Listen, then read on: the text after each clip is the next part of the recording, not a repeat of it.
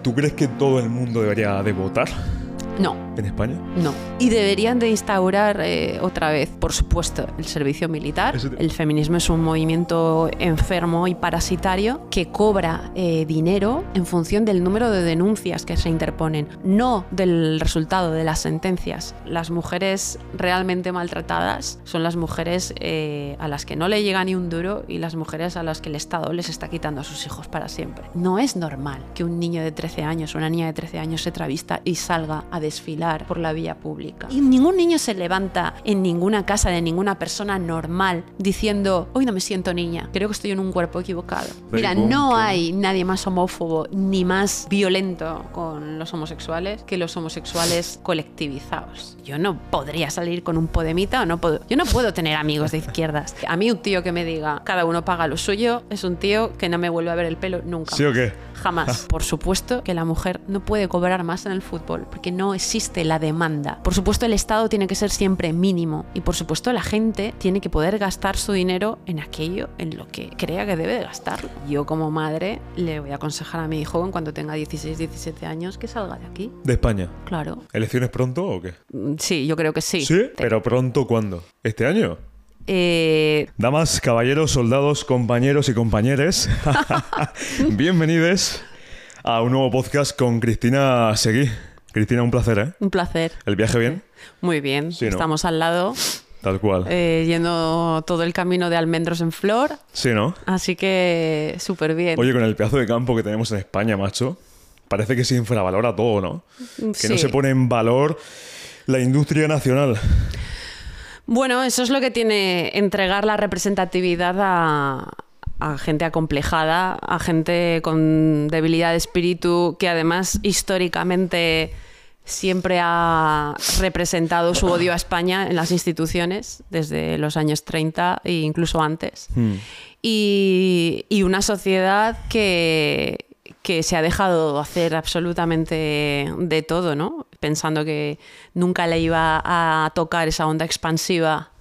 Y, y bueno, y al final, por supuesto, llega, ha llegado al campo, ¿no? Con la onda expansiva te refieres a todo el tema de la Agenda 2030, Me refiero, por ejemplo, burocracia, etc, etc, etc. por ejemplo, a la Agenda 2030, que es una agenda política, obviamente, totalitaria, pero no necesariamente de izquierdas, sino es muy transversal, ¿no?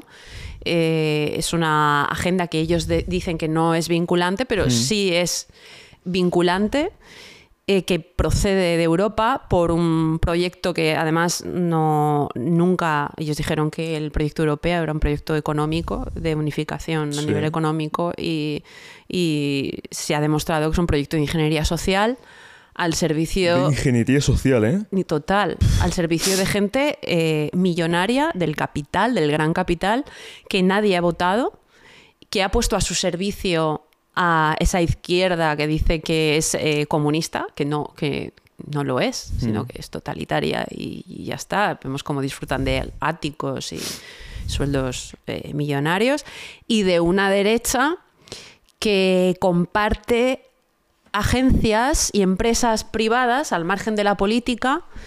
Eh, bueno, yo estoy pensando ahora mismo en una agencia de reparto de fondos europeos a empresas que reparten coimas a este tipo de agencias privadas para que esos fondos europeos, en función del acatamiento de esa Agenda 2030, se repartan. Y esa, eh, estoy hablando de una agencia del señor Pepiño Blanco, el señor de las gasolineras, ¿eh? que presuntamente recogía fajos de billetes en las gasolineras y que ahora tiene una agencia con la familia González Pons eh, y con otros cargos socialistas y del Partido Popular. Y, y eso es una agenda que a ellos no les va a destrozar la vida, pero que a nosotros nos va a convertir, nos ha convertido ya en, en siervos, eh, ha ido por- directamente a por nuestros hijos. Me imagino que ahora hablaremos, por ejemplo, de casos como hemos visto en el desfile de Torrevieja, eh, que ha acabado ya de facto con nuestra libertad individual, con la soberanía alimentaria,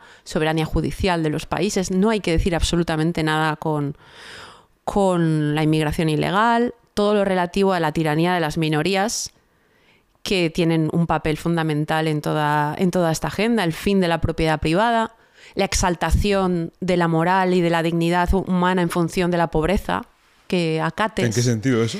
¿A qué te Eh, refieres? Bueno, no serás nada, no, no, no tendrás nada y serás feliz, ¿no? Este es, eh, no tendrás nada tú. Pero cada vez vemos como los políticos tienen más, Hmm. eh, cosas más prebendas, más propiedades privadas, más sueldo, más impunidad, porque ya hemos llegado al nivel de la impunidad judicial. El único campo en el que debe, debe de verdad existir la igualdad, que es en el campo penal y en el campo judicial, entre hombres y mujeres y clases sociales, Que no hay mucho aquí en España. que ha desaparecido. Ya no existe. No existe. Porque entonces, por lo que me decías, la Agenda 2030, para que la gente se haga una idea, no la pone ni Pedro Sánchez ni, ni su primo, que viene de las élites, más élites, a nivel europeo en este caso, ¿no? Por supuesto, pero mm, bueno, eh, en este caso nadie se llevó las manos a la cabeza cuando en 2018 este señor lo primero que hace al llegar al poder es reunirse con un señor que parece el innombrable, que es a la izquierda sobre todo ha convertido en una especie de conspiranoia de la ultraderecha que se llama George Soros y que es uno de los mayores eh, fondos de, de hedge funds y de y de fondos que capitalizan absolutamente todo, que sostienen las asociaciones feministas, las asociaciones LGTBI, todas las asociaciones que tienen que ver con el tráfico de seres humanos, que atentan directamente contra los derechos humanos y la dignidad humana, se reúne con Pedro Sánchez y acuerdan que debe de existir un ministerio llamado Ministerio de Asuntos Sociales y Agenda 2030, desde el que sale eh, absolutamente todo, todas esas vertientes y excusas que hacen que la autoridad política y la autoridad judicial se pueda meter en tu casa y robarte todo lo que es tuyo, desde un animal hasta cómo eh, qué relaciones eh, deben de tener tus hijos menores y desde luego hablo de relaciones sexuales y otro tipo de, de- A nivel educativo te refieres, ¿no? a Que- nivel educativo y, y- y a nivel eh, cultural. Lo- ¿Y tú crees que mm, si la gente, hablo de la gente, de Mm. toda la gente, que yo creo que sí, ¿eh? se cuestionase todo esto y se le quita, se le empieza a quitar poder. El otro día lo dije, ¿no? En Mm. un, un vídeo, digo, si el día de las elecciones nadie va a votar, pero bueno, es nadie, es nadie. ¿eh? Se cae el sistema, ¿eh? Sí. ¿Tú qué opinas de esto? Yo creo que eh, la, la respuesta es la que estamos viendo en el, en el sector eh, agrario, en el sector del campo. Ya. Porque estamos hablando de partidos forjados desde la violencia y a costa de la violencia, cuando amenazaron a la oposición desde el Congreso, eh, desde el propio fundador del Partido Socialista, los golpes de Estado que perpetró, los dos golpes de Estado que perpetró el Partido Socialista en los años 30, las checas del Partido Socialista, junto con, y te digo, golpes de Estado perpetrados con Esquerra Republicana ya entonces, del asesinato de gente eh, por motivos eh, ideológicos, eh, Calvo Sotelo, el asesinato masivo de, de curas y religiosos y de gente que pensaba distinto. Y, y es un partido que procede, que viene de esa, de esa, de esa violencia y de, Me hablas del PSOE, ¿no? del, del De- Partido Socialista sí. y de no creer en absoluto en un sistema democrático. Todo el mundo eh, exalta ahora a Felipe González. Felipe González fue el que terminó con una reforma orgánica del, de 1985 con la independencia judicial, cargándose de facto el el sistema de elección de los jueces por otros jueces. Fue el que eh, para acabar con la puesta en evidencia de la corrupción del Partido Socialista, que metió a toda la plana mayor de su gobierno en la cárcel y que le hizo a él bailar el corro de la patata enfrente de la cárcel, eh, creó las fiscalías eh, anticorrupción y, y- y ahora se han visto perfeccionadas con el derecho penal de autor en fiscalías de delito de odio que son comisariados políticos para perseguir a la gente, a los civiles, por motivos eh, ideológicos, ¿no? ¿Y tú crees que hay exceso de cargos públicos en España? Oh, por supuesto. Me refiero a, y no hablo de fuerzas y cuerpos de seguridad del Estado, que por cierto, Sí. mucho ánimo a los guardias civiles que han asesinado en, en Barbate. No Así se pone en valor. El otro día lo hablaba aquí con un soldado de operaciones especiales que me decía, no pasa nada en España hasta que pasa. Sí. Que parece que tenemos que. eh, tiene que morir gente Sí. para que nos demos cuenta de lo que pasa en este país, ¿no? Sí. No, y el asunto de los dos guardias civiles será olvidado en, Bueno, ese y otro, y otro mucho en un no par de habla, que- semanas. No son los primeros que son asesinados de, de esta manera, ¿no? Y, y por supuesto, yo estoy convencida, lo decía el otro día en un vídeo, que lo que ocurre en la costa de Cádiz, lo que ocurre en la línea, lo que ocurre en el campo de Gibraltar, tiene que ver con la servidumbre y con los pactos extraños tanto de Pedro Sánchez como de su parentela y de determinados eh, congresistas, eh, de gente que está metida en el Qatargate, no sé que no se ha vuelto a hablar de este asunto, hay que seguir el rastro del dinero de, diputados socialistas y de eurodiputados para saber qué negocios tienen en África y por qué viajan tanto, por qué eh, Ábalos, por ejemplo, nada más em, aprobar esa concesión ilegal de, de, 53 millones de euros a Plus Ultra viaja a Malabo a verse con Moratinos, que tiene allí negocios con dictadores eh, como Obiang y este tipo de gente. Y todo el mundo sabe que los, las dos grandes eh, mm, patas o herramientas de coacción y de extorsión y de condicionamiento de reparto de fondos hacia Marruecos y países de África, hmm. eh, por parte de Marruecos sobre todo, es el de el narcotráfico, el de graduar modular ese flujo de narcotráfico hacia Europa. Hmm. Nosotros somos la vía de entrada a través de Cádiz, de la costa de, Andalucía y de, de, flujo migratorio ¿no? Eh, ilegal. Y, esa es la, la manera que tienen países del norte de África de poner el cazo. Que es lo que la Agenda 2030 mm. quiere impedir de que se hable, ¿no? De que se ponga sobre la mesa y se debata a ciencia cierta, oye, esto es un problema, no es un problema, qué está pasando, qué pasa, cómo podemos solucionarlo. Así se crean esas fiscalías de, delito de odio que permiten que una persona pueda eh, atacarme a mí por, eh, para, para intentar minar mi, a, nivel emocional eh, como tuve que padecer el otro día, al día siguiente de fallecer mi padre de, de ELA, eh, un lugar, eh, desde un lugar eh, financiado desde el Ministerio de Consumo, una, red organizada que sacaba tweets alegrándose de, celebrando la muerte de, mi padre.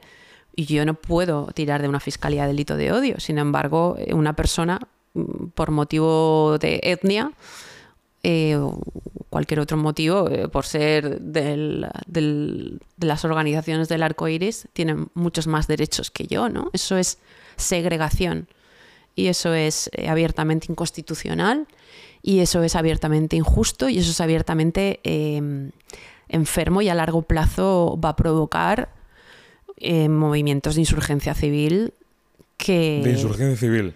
Eh, ¿Te refieres más allá de una simple manifestación? Sí, por supuesto. sí, Eso es lo que ellos quieren. Ellos viven del enfrentamiento, ellos viven de disparar las cifras de criminalidad. Ellos viven de eso. Vive el, feminismo, vive de, eso, objetivamente. ¿no? Eh, podemos hmm. desarrollarlo más, pero el feminismo es un movimiento enfermo y parasitario que cobra eh, dinero, recibe fondos en función del número de denuncias que se interponen, no del resultado de las sentencias que se arrojan después con respecto a esas, a esas denuncias. Eso te quería preguntar para mm. ti, ¿qué es el feminismo o ser feminista? Para ti, ¿eh? Independientemente de todo lo que nos ha No hay feminismo bueno. No hay feminismo bueno. No hay feminismo bueno. No hay ningún movimiento. Eh, Ni los primeros movimientos que surgieron. No. Eh, no. Yo nunca he necesitado. Tengo 45 años. Yo nunca he necesitado pertenecer a ningún club. Por eso, por eso te pregunto. Para tener plenos derechos. Luchó mi, abuela con mi abuelo. Mi abuelo se partía el campo, el, lomo en el campo. Mi abuela eh, también. Eh, mis padres eh, han trabajado de sol a sol para darme todo lo que tengo. Ningún movimiento ha hecho esto por mí, ni yo he pedido nunca que lo hagan por mí. Nunca me ha hecho falta decir que yo soy o no soy feminismo para feminista para conseguir un trabajo. Sin embargo, a mí me han eh, expulsado de trabajos por declararme abiertamente antifeminista. ¿Sí? El movimiento feminista no es ningún movimiento liberador. El movimiento feminista es un parásito que permite, entre otras cosas, jerarquizar, colectivizar, agrupar a la sociedad civil, la jerarquizas mm. y es mucho más fácil dominar a un grupo que a cada persona uno a uno. Y obviamente, además ha demostrado su efectividad.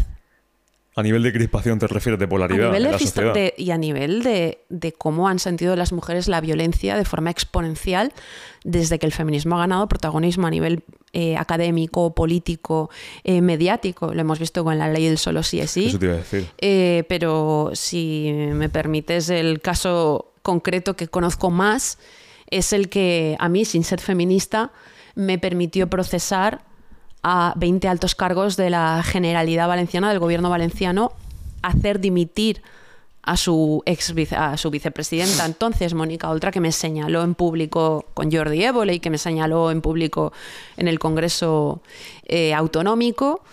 Eh, y soy una persona que hizo esto con, con mis propios medios me he tenido que pagar querellas para defenderme de esta persona y de ahí se deriva de otro caso mucho más delicado y he conseguido apartar a esta individua y a 20 altos cargos de, del, ámbito infantil, ¿no? Y, ¿Pero por qué, fue lo que pasó exactamente? ¿O qué fue lo que, pasó ¿Por qué sucede todo esto que me estás contando? Sí, en 2019 condenan, eh, se repitió el juicio después, se lo condenan en marzo del 2020 al marido de Mónica Oltra por abusar de una niña tutelada de 13 años en 2017.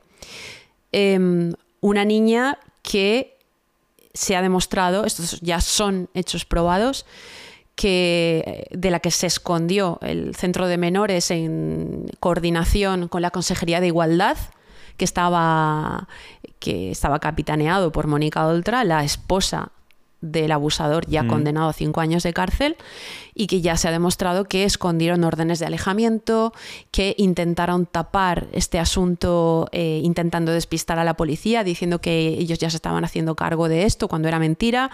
Esta señora organiza, encarga un informe parajudicial usando dinero público eh, a un instituto llamado, un instituto privado además, llamado Instituto Spiel, que se encarga de realizar un informe para menoscabar la credibilidad de la víctima, en el que dice que la menor es una mentirosa, que tiene desequilibrios mentales y además comete varias ilegalidades, como por ejemplo dar los datos al completo de esa víctima en ese informe, cosa que está prohibida eh, a nivel nacional y a nivel europeo. Una víctima no puede ser reflejada con sus datos en un informe de este, de este calado. Y sin embargo, el abusador eh, era reflejado en ese informe como persona afectada.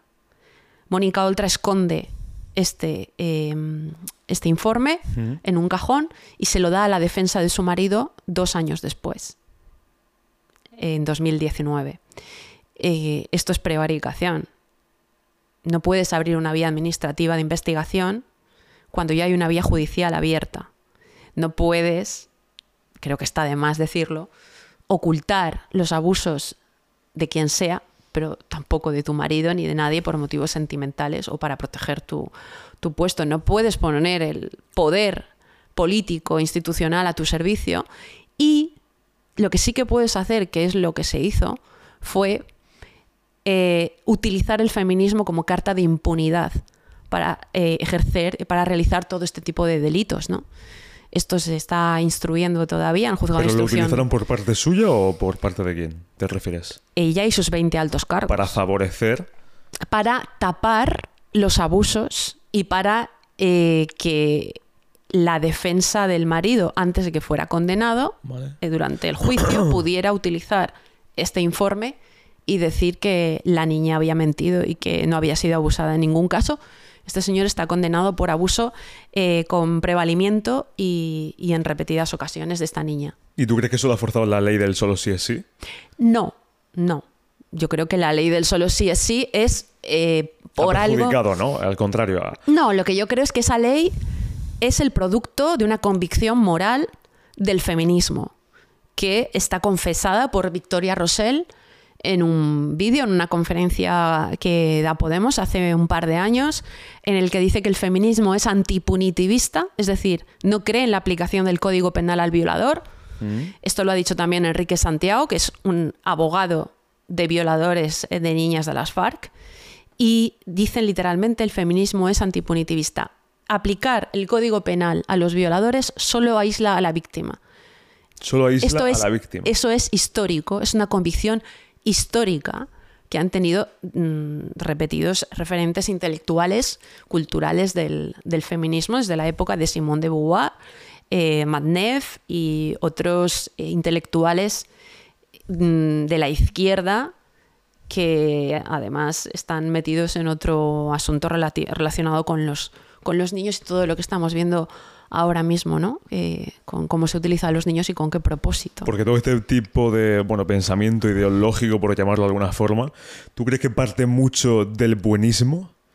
Del buenismo me refiero de que de la falta de rectitud, de la falta de meritocracia, que han, entrevistado a Rafa Nadal y Nadal ha dicho que, que, él cree en la igualdad, pero que él es la oferta y la demanda. Sí. La oferta y la demanda es, hostia, si se hace el mismo trabajo, pero una persona, hombre en este caso, mujer, mm. genera más porque produce más, esa persona cobra más. Eso es evidente. Igual que en el modelaje. Sí. Pero hay muchos economistas con los que yo he hablado, de hecho han pasado por aquí, me han dicho eso, que la oferta y la demanda la quieren mandar a tomar por no, no, no, este eso, eso ya ha ocurrido. Eso ya ha ocurrido. El feminismo eh, exhibe y declara abiertamente que es un movimiento de discriminación positiva y lo dan por bueno porque obviamente la pedagogía a nivel social, a nivel educativo, a nivel cultural, a nivel mediático, es que las mujeres perciban que si se asocian van a salir ganando. Esto nunca es así, nunca vas a salir ganando. Eh, en primer lugar, porque vas a crear una sociedad vegetativa eh, y esto afecta también ¿Vegetativa a, las, a víctima? Vegetativa eh, no solamente como víctima.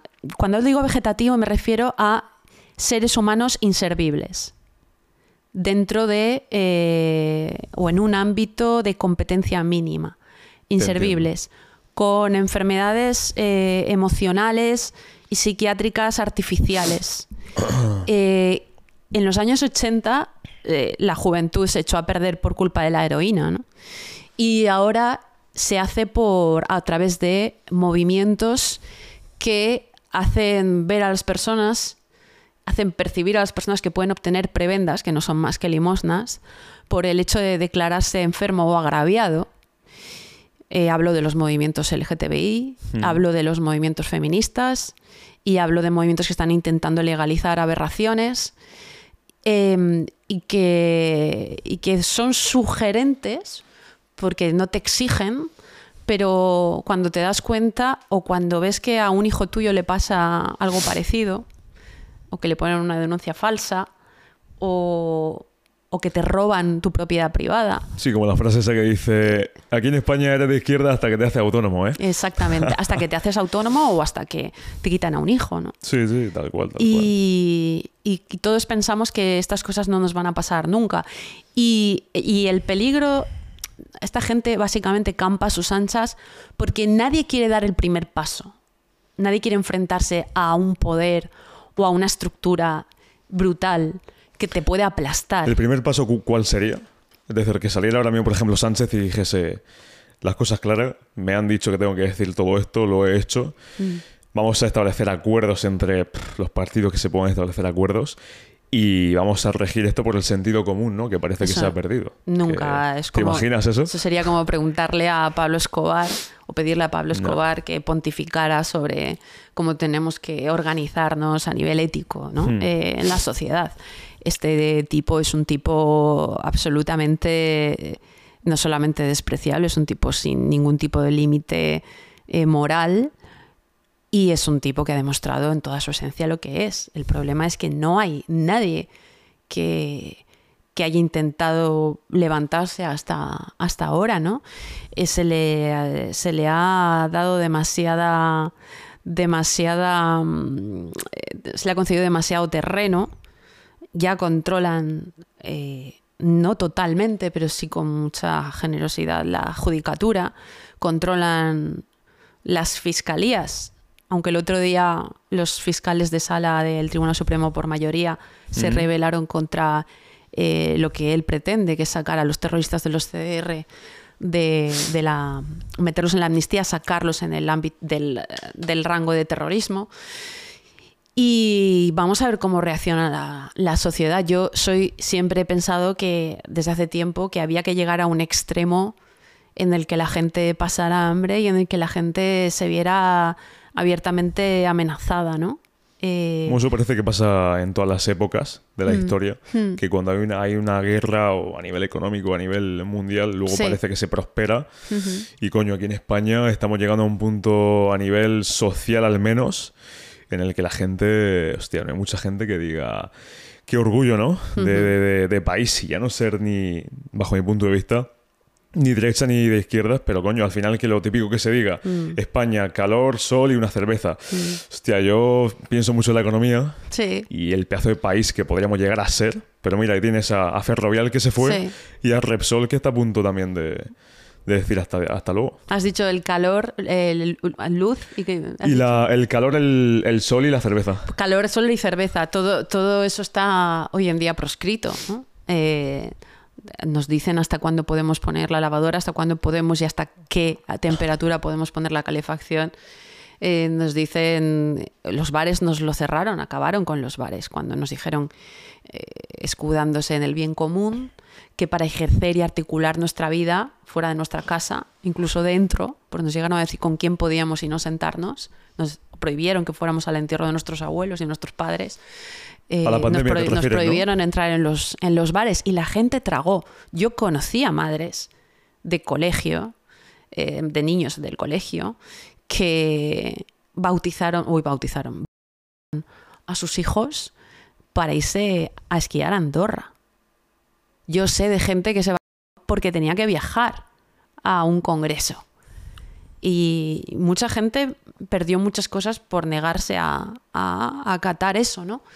Y eso fue el inicio de un, de un ensayo que están, siguen, siguen haciendo, ¿no? Eh, Es decir, no era el propósito que la gente...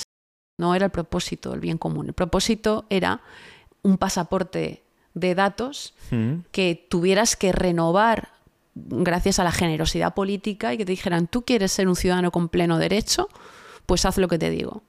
Tú quieres dentro de seis meses eh, disfrutar de los mismos derechos, pues vuelve a hacer lo que te he dicho.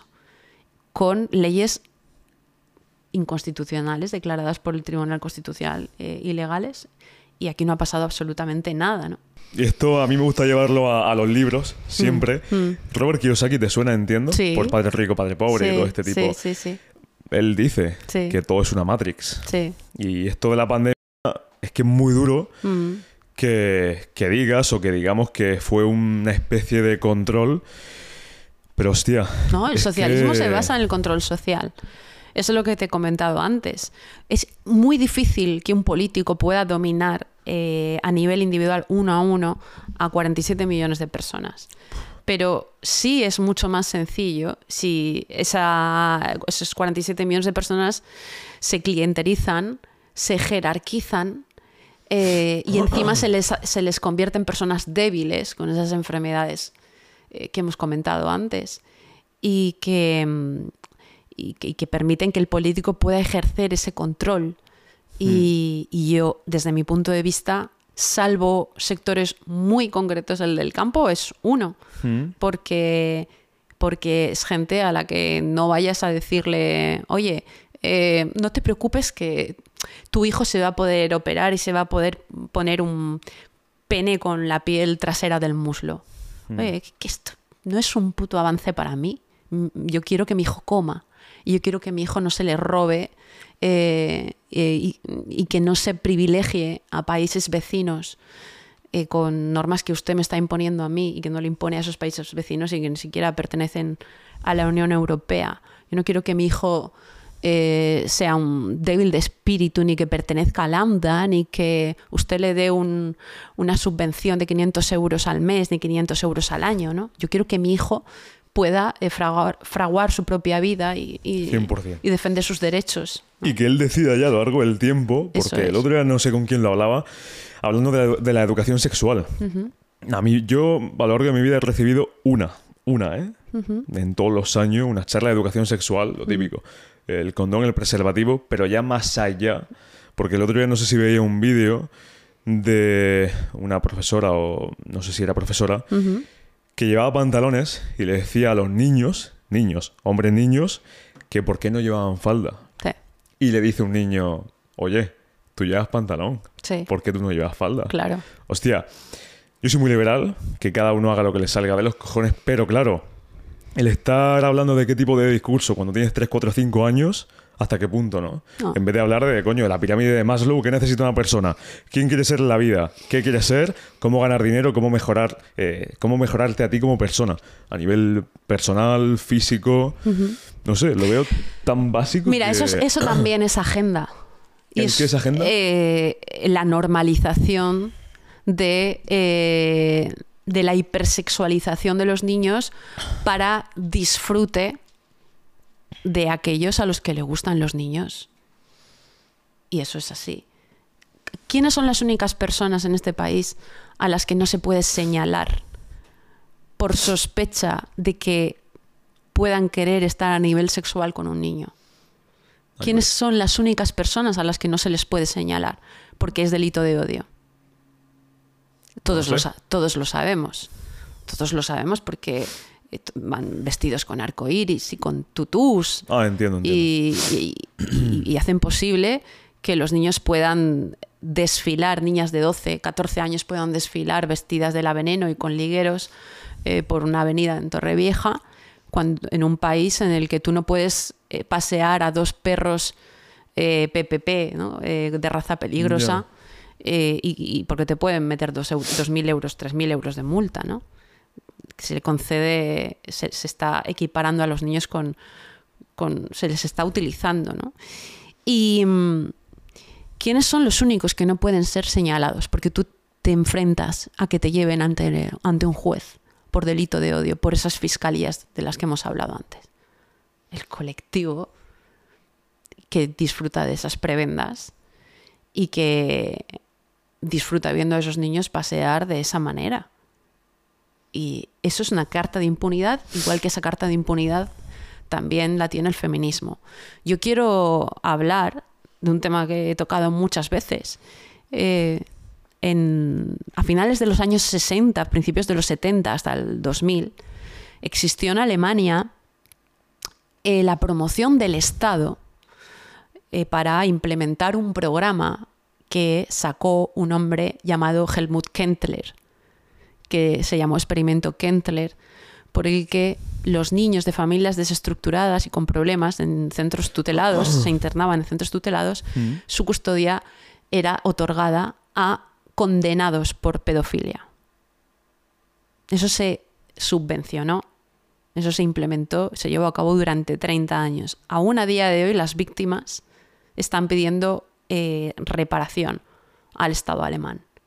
Este hombre disfrutó, no era un paria, no era un tipo que se tuviera que esconder, era un tipo que implementó un programa abiertamente en el que los niños con problemas eh, se iban a desarrollar de una forma más sana bajo la protección de pedófilos condenados. Esa era una condición para recibir su pensión y esa era una condición para recibir la tutela de esos niños. Eso es la izquierda. Y eso fue la izquierda occidental, no es la izquierda de países lejanos. Hmm. Y esto pasó hasta el año 2000.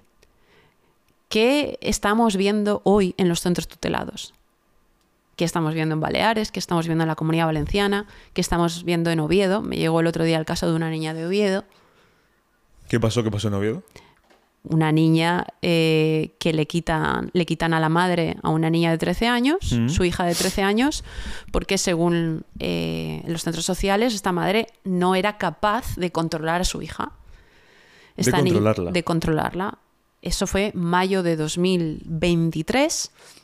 A día de hoy, esta madre ha tenido que denunciar que esta niña ha salido en, en contenido en internet Mm. drogándose y prostituyéndose con, con un- una red de gente que, como mucha otra gente, que ha aprovechado y que ha acampado a sus anchas por el IMAS, los centros de tutelados de Baleares, cuya gestión eh, infame me- pensamos que es un valor añadido para Pedro Sánchez, ya que ha eh, interpuesto a Francina Armengol como la tercera autoridad del país, como, ¿no? como, congresa, ah, como congresa, como presidenta del Congreso de los Diputados. ¿no? Hemos visto lo que ha ocurrido en la Comunidad Valenciana, te acabo de contar hace, hace un rato, ¿no? sobre esta niña abusada por el marido de Oltra, eh, cuyos abusos fueron encubiertos por esta y por 20 altos cargos como mínimo de momento, ¿no? Pero es que hubo más. Eh, se presentó al defensor del pueblo que hubo 175 casos más de niños de 0 a 13, 15, 16, 17 años. 175. 175 casos conocidos. ¿no? Eh, ¿Qué está sucediendo en los centros tutelados? Nadie ve una similitud con lo que pasó durante 30 años, hace dos, hasta hace dos días en, en Alemania, eh, con leyes abiertamente, de promoción abiertamente de la pedofilia, que ellos pretenden separar de la pedrastia. Además, en programas educativos de la Agenda 2030, con documentos que están en fuentes abiertas para todo el mundo. Nadie ha escuchado a la ex ministra de Igualdad de este país decir que los niños tienen derecho a tener relaciones sexuales siempre que ellos quieran. ¿Eso cuando lo, cuando lo ha dicho? Esto lo dijo hace menos de un año.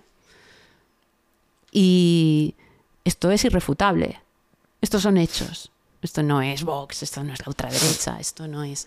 Estos son padres de toda condición, sobre todo condición eh, humilde. Mujeres maltratadas de verdad.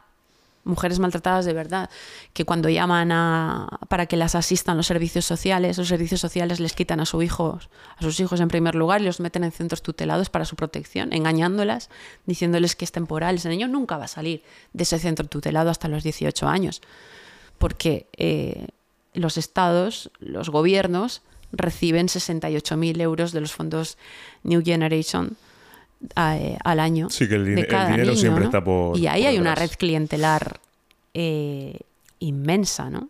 Y, y eso, ¿cómo se blinda? Muy triste, ¿eh? Que se juegue a nivel social, que se entienda todo como un negocio, ¿eh? A nivel social, me Sí, refiero. sí, sí. Porque, pero- claro, te dan billones y ahí están la- las élites siempre dominando. sí. Pero yo al final siempre creo lo mismo, si la gente se autocuestionase, pero claro, como en, el, en los colegios no te quitan la filosofía, no sé si la quitaron hace años de, de bachillerato, no te hacen pensar. Sí, pero, pero, pero luego está lo que tú le enseñas a tus hijos en tu casa. Y yo no estoy hablando de que tengas que ser catedrático en física nuclear. No, no, no. La educación dices de los padres, ¿no? Sí, sí, es que la educación no acaba en el colegio, no empieza y acaba en el colegio.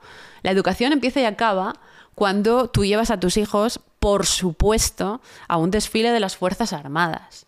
Y ves que hay tíos que por unos valores y por una creencia y por una forma de vida en la que se exalta la fortaleza, el espíritu, eh, la colaboración, el amor por tu país, son tíos que pueden aguantar en agosto con 40 grados y llevar un fusil que pesa más que, que un niño de cuatro años durante dos horas y pueden estar quietos Y tías, de ¿eh? También, que ya poco a poco va viendo... y que se pueden desmayar eh, antes de moverse o de perder la formación.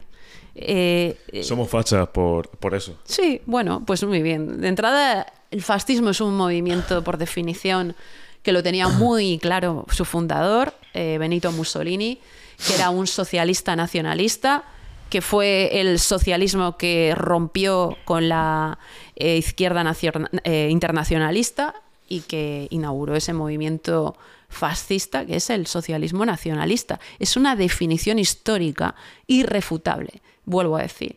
Y lo bueno de la estupidez humana es que si tú acatas cuatro normas estúpidos, eh, tú te puedes convertir en un ser vegetativo, como el que estábamos hablando hace un momento, recibir 400 euros al mes eh, y por lo menos saber que el Estado no te va a perseguir a, no te va a perseguir a gran escala, ¿no?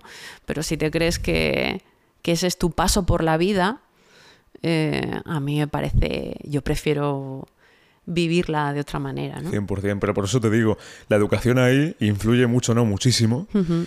Pero claro, ¿cómo, ¿cómo hace la gente para dar clic? Me refiero, Mm. porque yo, por ejemplo, una de las, uno de los momentos en los que yo di clic, Mm. en mi cabeza dio clic, hostia, fue cuando leí a Robert Kiyosaki, que parece muy mítico, pero ese libro me hizo como asegurar lo que yo ya pensaba. Mm. Pero es que hay cientos y cientos de millones de personas que siguen creyéndose que por pagar a X o por votar a tal le van a solucionar la vida. Y eso es, eso es mentira, eso es una Bueno, esa falacia, gente eso se es- merece vivir así. El Sí. problema es que esa gente arrastra a gente que no, que no merece vivir así y que tiene que irse del país para vivir de otra manera. Y, y ni siquiera hace falta, fíjate, que te lo expliquen en el colegio. O sea, es cuestión de pararte y pensar y saber lo que quieres y sacar conclusiones y, y joder, y ver la televisión y decir, hostia, lo que yo estoy escuchando no es mi realidad eh, diaria. No es mi realidad diaria. ¿Por qué hay tantas celebrities? El otro día lo vi con, con esta que hacía Allen, Sigourney Weaver, y con muchas actrices que habían tenido, Charlize Theron, y otras actrices que habían tenido problemas con el alcohol y con las drogas. Cada una de esas mujeres tiene un hijo fluido, pansexual, no binario. Eh, nadie se pregunta por qué eso no sucede en Albacete, en el campo, en un barrio humilde, donde la gente tiene eh, problemas de primer orden, problemas reales, desafíos reales eh, y no enfermedades fabricadas para acabar no solamente con la voluntad de, las personas y con su forma de pensar y con su autonomía, sino también con su vida. Porque, ¿cómo es posible que en este país se pueda llevar a un padre ante los tribunales con un mediador eh, ante los tribunales porque se niega que su hijo de 13 años se hormone, se meta bloqueadores hormonales que no le van a dejar llegar a viejo y que se ampute partes de su cuerpo? Con 13 años ya se puede. Y, y- y con menos. Y con menos. ¿Cómo es posible? ¿Cómo es posible? Joder. Es, es- es como. No sé, me parece tan elemental la diferenciación entre el bien y el mal. Y luego podemos hablar de otras cosas eh, que a lo mejor no son blanco o negro. Pero esto es blanco y negro. A un niño no se le toca ni con un puntero láser. Y que un- y ningún niño se levanta en ninguna casa de ninguna persona normal diciendo, hoy no me siento mujer, hoy no me siento niña. Creo que estoy en un cuerpo equivocado. Porque entiendo que para llegar a ese punto, el nivel de pensamiento que tienes que tener es avanzado, no avanzadísimo. Me refiero de cuestionarte eso. Es una inducción absoluta. Es decir, Por eso que ahí sí que parte todo el sistema educativo. por parte del sistema educativo y parte de los complejos paternofiliales de estos padres que, por ejemplo, como el otro día, dejaron a sus hijas desfilar por Torrevieja vestidas en cueros. O sea, Pero que fue, es que no lo vi, no sé exactamente. No, pues unas niñas eh, muy menores de edad, no niñas de 17 ni de 15, paseando por Torrevieja, eh, un sitio además eh, gobernado por el Partido Popular, eh, en el que las niñas eh, estaban travestidas y, y- y maqueadas como si fueran a trabajar a un burdel de, no sé, de, de carretera mm, llevado por una mafia de trata de Europa del Este. Ya. ¿Y, y- y cómo esos padres eh, permiten eso? Pues porque cualquiera puede ser padre. Hay mucha gente que quiere ser madre, quiere ser padre y no pueden por problemas físicos, eh, biológicos de diversa índole, ¿no? Pero es que luego cualquiera puede ser padre. Y hay mucha gente que vuelca sus traumas, sus inseguridades, sus eh, desviaciones en sus propios hijos. No es normal, aunque nos persigan las fiscalías de delito de odio, que un niño de 13 años o una niña de 13 años se travista y, y salga a desfilar por la vía pública. No es normal. Y ese niño lo vas a destrozar. Y ese niño no lo van a destrozar las autoridades, lo van a destrozar sus padres. Y no es normal, aunque mañana me puedan llevar a mí a juicio por decirlo. Cuando lo ves, ¿qué haces? ¿Te arriesgas a decirlo y a correr con todos los riesgos que pueden desembocar una pérdida de patrimonio, que te tengas que pagar un abogado, que te tengas que defender, que tengas que eh, ser víctima de una campaña de desprestigio mediático? Eh, o, qué haces? Y ¿No te, lo dices? y- y te pregunto, en una mujer de 22, Hmm. ¿tú cómo lo verías? Cada uno siendo mayor de edad puede hacer lo Siendo que mayor quiera. de edad. Claro. Yo también debo de, de- de- de tener la, la libertad que esta misma persona disfruta para señalar que hay problemas inducidos por gente que vive de una industria multimillonaria que está eh, proscrita en otros países. En Reino Hmm. Unido hay una clínica, la clínica Tavistock, especializada en, en, en mutilar y en, y en hormonar a, a niños que ha recibido más de mil denuncias y han tenido que cerrar. Eh, ¿Es normal que un médico, un pediatra tenga miedo a decir cuál es la realidad porque le tachen el señal de homófobo? Yo creo que vivimos en un país en el que eso ya ocurre. Bueno, y que a nivel biológico, la biología es biología. Que el otro día no sé con quién hablaba. Ah, bueno, con el tema del deporte. Con el tema del deporte del militar que se ha hecho, eh, que se ha cambiado de, se- de- de género en Sevilla, Francisco, Sí, que tú lo ves, Sí. es un hombre, un hombre no, Nombre. es un tierrón ahí y hostia. Claro, se ve que él quiere entrar al vestuario de mujeres, pero que no le dejan. Sí. Y se ve que por ley, Vale. porque estuvo aquí alguien que sabe de, de derecho, Sí. eh, por ley tiene que usar. Sí. Bueno, y, y- y lo sabrás tú también, Sí. que por ley tiene que usar el vestuario de, de mujer. Sí, sí, sí. Pasa que las mujeres dijeron, hostia, ¿qué haces tú aquí? Igual que yo podría declararme hombre ante la administración, con tres visitas a la administración podía ser un hombre para mayo. Es que yo, mira, yo quiero dejarlo claro a toda la gente que nos está escuchando. Yo veo de putísima madre, hablando bien Mm. mal y pronto, que cada uno haga lo que quiera con su vida. Esto siempre ha sido así en este país. Ya. Siempre ha sido así. Siempre ha sido así. Pero el tema está hasta qué punto. ¿Hasta qué punto me refiero? Eh, porque si tú en la educación ya empiezas con ciertos discursos, ya estás imponiendo. No enseñas, hostia, eh, a vivir la vida.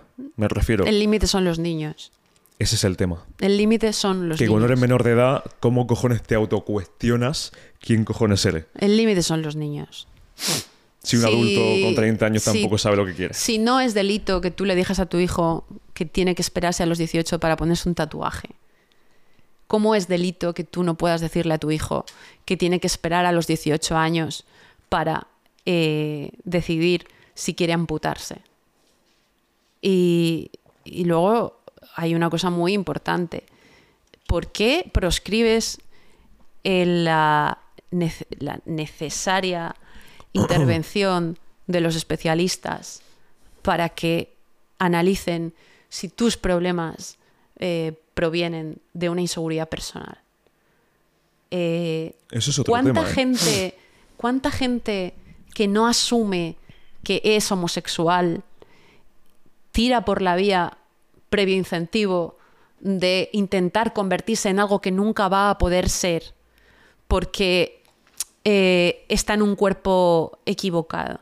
Oye, usted es homosexual, está muy bien, viva su vida como quiera, pero no se mutile y no se meta basura en el cuerpo que va a hacer que antes de llegar a los 50 años pueda haber tenido un infarto por no poder prescindir de seguir tomando esos bloqueadores hormonales o que si los deja le provoque una osteoporosis. Y esto lo explica perfectamente eh, transexuales que se han, que se han eh, arrepentido, arrepentido de esto.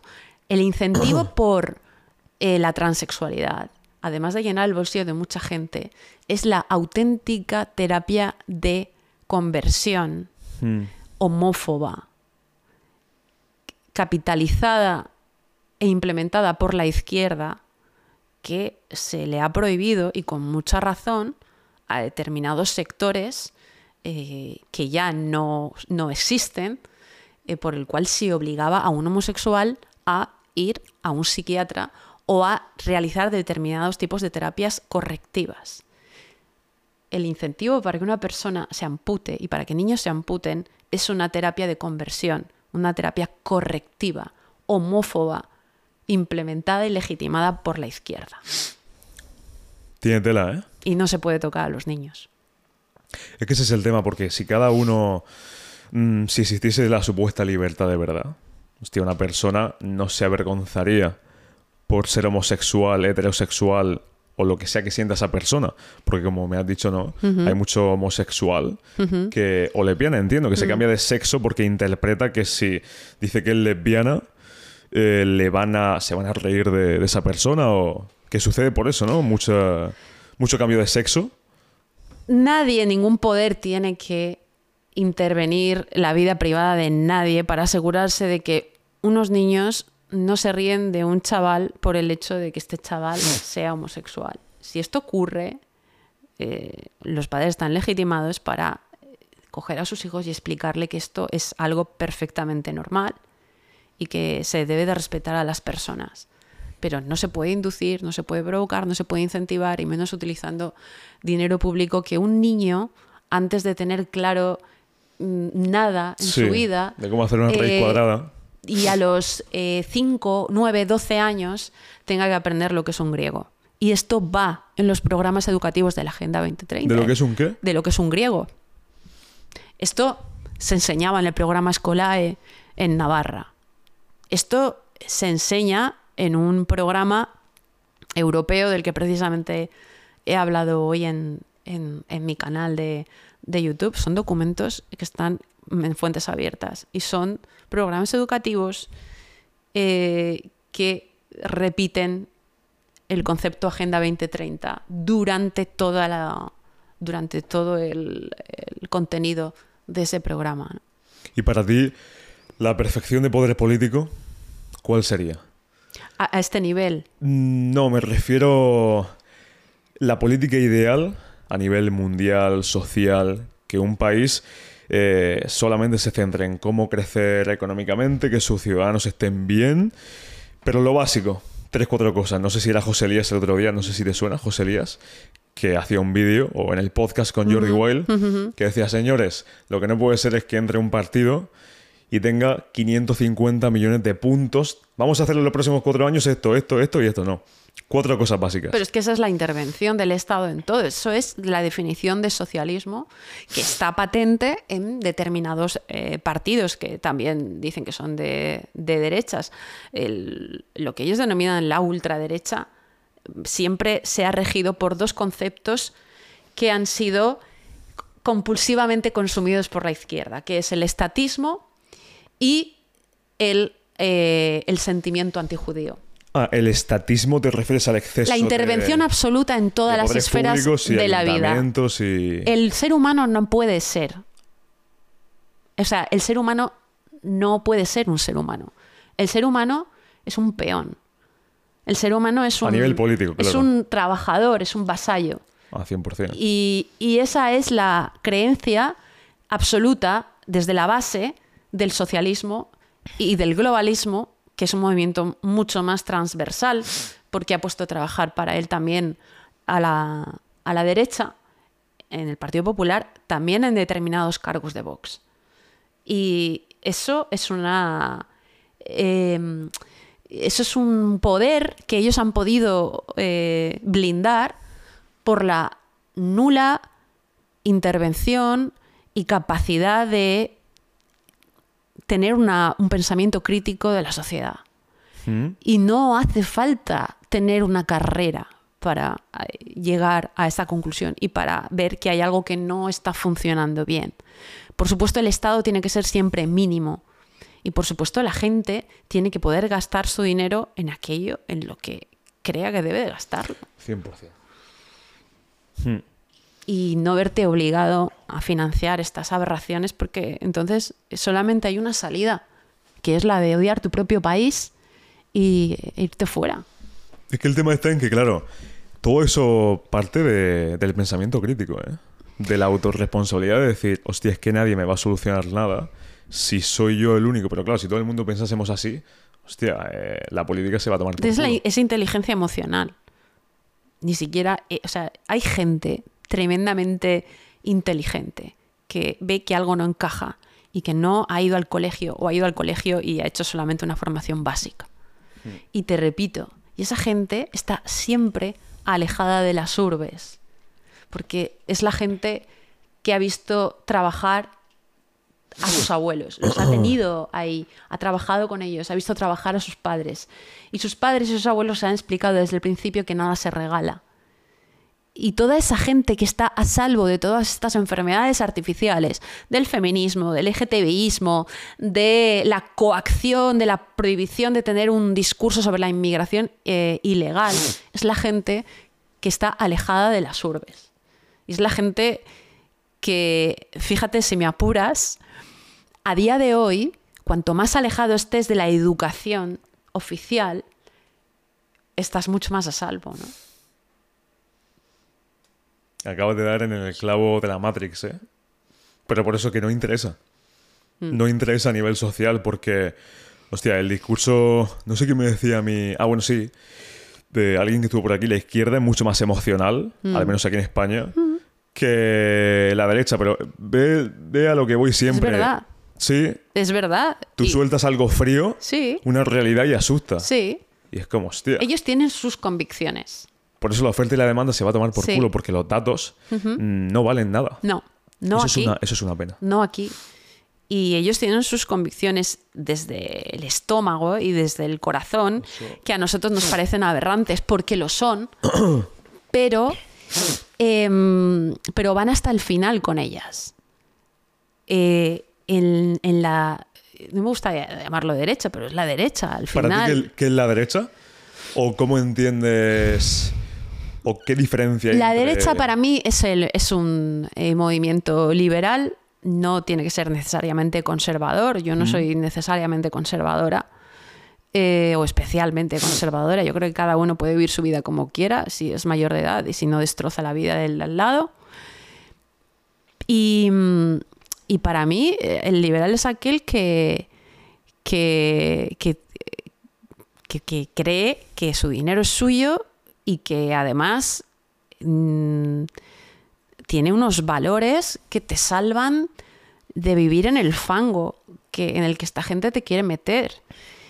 Y, y yo amo mi país, yo tengo un sentimiento de, de orgullo y de emoción inexplicable cuando veo eh, efectivamente un desfile de nuestras Fuerzas Armadas o cuando veo tradiciones que a duras penas están sobreviviendo, cuando visito una dehesa, bueno, la, la- la izquier- la definición de izquierda, la izquierda histórica eh, de siempre es eh, comunismo, socialismo. Son movimientos liberticidas y asesinos por naturaleza. Todas las tiranías, todas las dictaduras contemporáneas y las no contemporáneas eh, tienen el mismo origen. Todo lo que ha producido vergüenza a nivel histórico desde el punto de vista humano eh, proviene de la izquierda.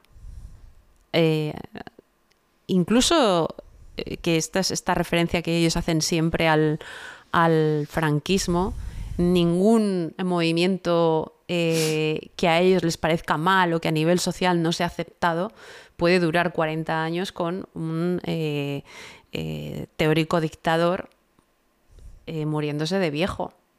Es imposible.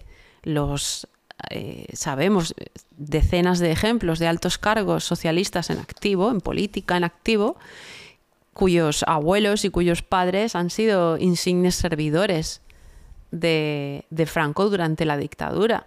Incluso inopinables, eh, irrefutables para ellos, eh, líderes mediáticos de cabecera, ¿no? que hoy dicen que, que equiparan a Vox con Bildu y barbaridades de este, de este tipo. Han, desde, desde los jefes de Prisa hasta Fernando Ónega y, y mucha gente que por edad, lógicamente, han sido contemporáneos de, de un régimen que les ha llenado el bolsillo y les ha dado su primera oportunidad. Digan lo que digan. Gracias a Dios la historia está ahí, ¿no? Y, y el Partido Socialista hizo la oposición a Franco, eh, esa oposición eh, de la gente que no ha vivido directamente de Franco desde Suresnes, en Suresnes. Y punto. No han hecho oposición a Franco. Eso es absolutamente falso. Absolutamente falso. Que ellos dicen que hacen oposición o que hacían oposición. No, que realmente se enfrentaban al régimen, ¿no?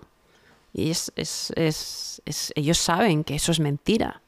Ellos saben que eso es mentira. Desde el Papa de Rubalcaba, eh, los eh, familiares de la, de la esposa del, ex del expresidente Zapatero, eh, del propio Bono, de, muchísima gente del Partido Socialista que ha vivido muy bien gracias al régimen y muchísimos líderes mediáticos y, determinados movimientos que hoy dicen que se opusieron al franquismo, por ejemplo en Cataluña, y que recibían a, Franco como si fueran las cheerleaders de, de los Boston Celtics, ¿no? O sea que, que, bueno, que realmente hay mucha leyenda negra, obviamente, inventada para ocultar ese pasado del que ellos mismos se avergüenzan. Por parte de la izquierda, y, te refieres, y que además, ¿no? y del que ellos sí que son herederos. Hmm. No nosotros, ¿no? Por parte de la, por parte de la izquierda, por supuesto. ¿Y la derecha en el otro sentido? ¿Qué sería o qué significaría para ti la, la derecha? Hoy en, para mí lo que debería de ser la derecha es un movimiento liberal. Te voy a decir lo que debería, porque, Lo que debería. porque hoy, en, hoy en, en día comparte agenda con, con el Partido Socialista. Esa agenda 2030 de la que hemos hablado debería de ser eh, un movimiento liberal, abiertamente liberal, Sí. eh, como po- podría ser el de Milei en, en Argentina que defendiera la libertad individual y que no se metiera en la esfera eh, íntima en absoluto del, del individuo, a no ser que estuviéramos hablando de lo que hemos hablado todo el rato, la protección de los niños, ¿no? La injerencia, y para eso existen los, cau- los cauces eh, judiciales eh, oportunos, ¿no? Pero la interferencia mínima y el Estado mínimo eh, siempre, por supuesto. ¿Qué país hay ahora mismo así que sepas con una intervención del Estado reducida? ¿Irlanda puede ser? Irlanda ha avanzado, incluso Portugal siendo Portugal. Portugal siendo un país eh, de izquierdas, eh, bueno, ahora mismo con serios problemas de corrupción y que ¿Sí? han llevado a Costa a tener que dimitir, pero se han recuperado eh, por la implementación y- de las políticas eh, liberales sin ninguna duda. Lo que pasa es que todo lo que ahora mismo esté en, en Europa y a nivel occidental eh, que tenga que ver con Estados Unidos, con el eje anglosajón, con Reino Unido, que está obviamente fuera de Europa, pero que toda esa Agenda 2030 viene diseñada e implementada por Estados Unidos y, y Reino Unido. eh, Diseñada por Estados Unidos. Todo el, eje anglosajón. Se habla mucho de Putin, de la vinculación de Putin con Puigdemont, de, del oportunismo de, de- de Rusia, que obviamente puede, lo puede haber, Sí. pero los que marcan esa agenda totalitaria a la que, por ejemplo, se opone Putin eh, es, en- es el eje anglosajón eh, liberticida que nos dice cómo tenemos que comer, qué tenemos que comer, cuándo tenemos que poner la calefacción, eh, que no tenemos derecho a la propiedad privada, que nuestros hijos son del Estado y no son de los padres.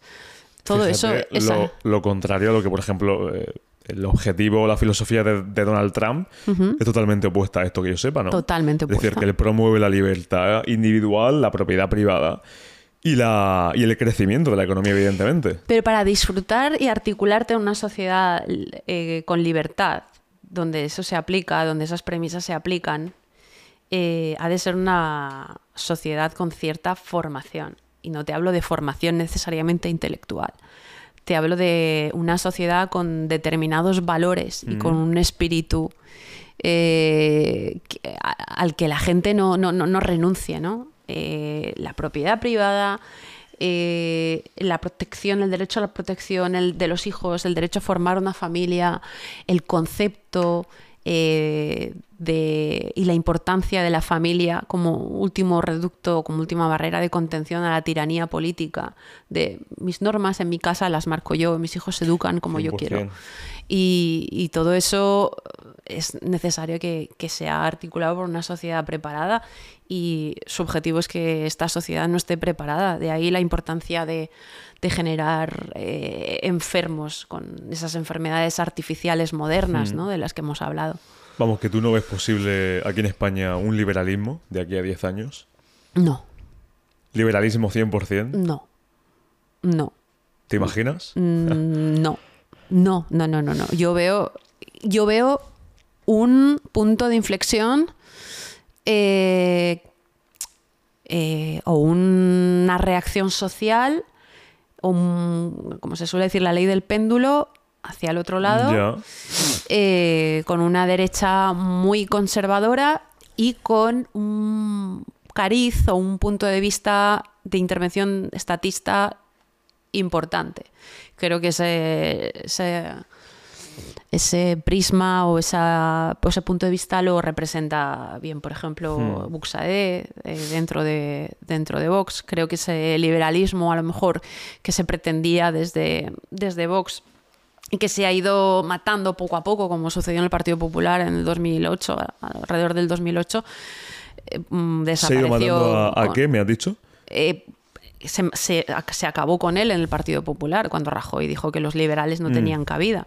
Creo que ha pasado algo parecido en, en Vox con la marcha de, Espinosa de los Monteros y de. Eso te iba a preguntar, que qué opinabas de la, de la, de la marcha de, de este hombre que a mí personalmente me parece un tío, sin conocerlo, ¿eh? a nivel intelectual, de- con un conocimiento, con una predisposición, que, que tampoco sé por qué se fue. Es el ejemplo de, de- de una persona, de cómo una persona con, con cierta formación, no necesariamente académica, aunque la tenía, sino una persona que ha vivido fuera y que ha visto el mundo, como, como que, que- que el Mm. mundo no es solamente España, pues puede hacer cosas muy buenas en la política y puede tener una preparación, un discurso eh, muy válido, ¿no? Y, y lo que ha ocurrido en Vox con él no es tanto por sus ideas políticas o por su ideología liberal, sino porque la política es una máquina de picar carne. Ya. No hay ningún partido político con una con un sistema de funcionamiento democrático real y quien diga eso miente. ¿Democrático en qué sentido? Eh, De, de elecciones, cuando se dicen elecciones primarias. eh, Pero que el ciudadano vote y que su voto sea representativo o que... Dentro de, dentro de. Tampoco tiene por qué funcionar así. Es decir, un partido político tiene que funcionar eh, con rigor, rápidamente y además de forma valiente en cuanto a defensa de ideas. Pero no puedes presumir de que tú naces para implementar unas primarias o un sistema democrático y lo primero que haces cuando eh, el partido empieza a cobrar peso y tiene representación institucional es cargarte las primarias, los procesos de primarias en todas las comunidades autónomas. Esto fue eh, lo que hizo Vox y Vox que tiene unas ideas que yo defiendo, salvo dos o tres, creo que ha pecado de ser un partido que ha entrado en el sistema y que es un partido más de- del sistema, con una defensa de valores y de principios que comparto, excepto el de la omnipresencia política en la esfera privada. Porque con sistema, ¿a qué te refieres? Que entra ya en ese, en ese embudo, por decirlo de, alguna forma, obligatorio, ¿no? Para estar presente en política en Llega en un España. momento en que cuando tú tienes una representación institucional, el que manda te va a decir, aunque sea solamente de forma estratégica, modula no solamente tu mensaje, sino las políticas. Eh, en la comunidad valenciana eh, había que hacer solamente antinacionalismo eh, catalán, pero todas las estructuras eh, tiránicas de, de aglutinar comunidad valenciana a los irreales países catalanes va por una estructura clientelar que Vox no solo se ha negado a desmontar, sino que ha aumentado su financiación en, esta, en, esto, en este tiempo que lleva en el poder. Y eso no, no, no es, eso es mentir. eh, eso es engañar. Y, y- y lo que ocurre es que luego cuando llegan otras elecciones, desgraciadamente la gente lo va a tener en cuenta, ¿no? Y Está todo pensado, Es un ¿eh? partido del es un partido del sistema con los mismos miedos que un partido del, del sistema a desaparecer, a, a perder representatividad. En un momento dado también eh, hizo defendió la obligatoriedad de, de la y Hmm. no, eso a mí no se me olvida, ¿no? Porque te iba a preguntar, eh, ¿tú ves, ves factible el crear un partido político fuera del sistema o es totalmente No, imposible? no, que no creo que haya que crear partidos políticos. Hay que crear movimientos eh, de no filiación ni pertenencia obligatoria. Hay que elevar, incrementar el orgullo de pertenencia que te mantiene a salvo de todas esas enfermedades artificiales. El Vocacionalmente hablando. el ¿no? ¿Te orgullo de pertenencia, el orgullo de pertenencia, de, de- de- de la gente orgullosa de su país, de la gente que conoce su historia y por tanto la cuenta y se la enseña a sus hijos y que recuerda el pasado y que recuerda que hay gente que en este país ha muerto con un tiro en la nuca por defender realmente aquello en lo que cree. Todo eso se tiene que explicar a los hijos. Mi hijo sabe con 12 años, lo sabía con 7, quién es Ortega Lara y desgraciadamente mm, todo eso no existe, no solamente en las escuelas, no existe en el discurso, no sé, en la, en la familia, ¿no? Hay que forjar el espíritu, es fundamental forjar el espíritu, creer en algo más 100%. y, y todo eso te mantiene a salvo, ¿no? Y- ¿Eres creyente? Si te puedo preguntar. Sí, ¿no? Sí, sí, sí, sí, lo soy.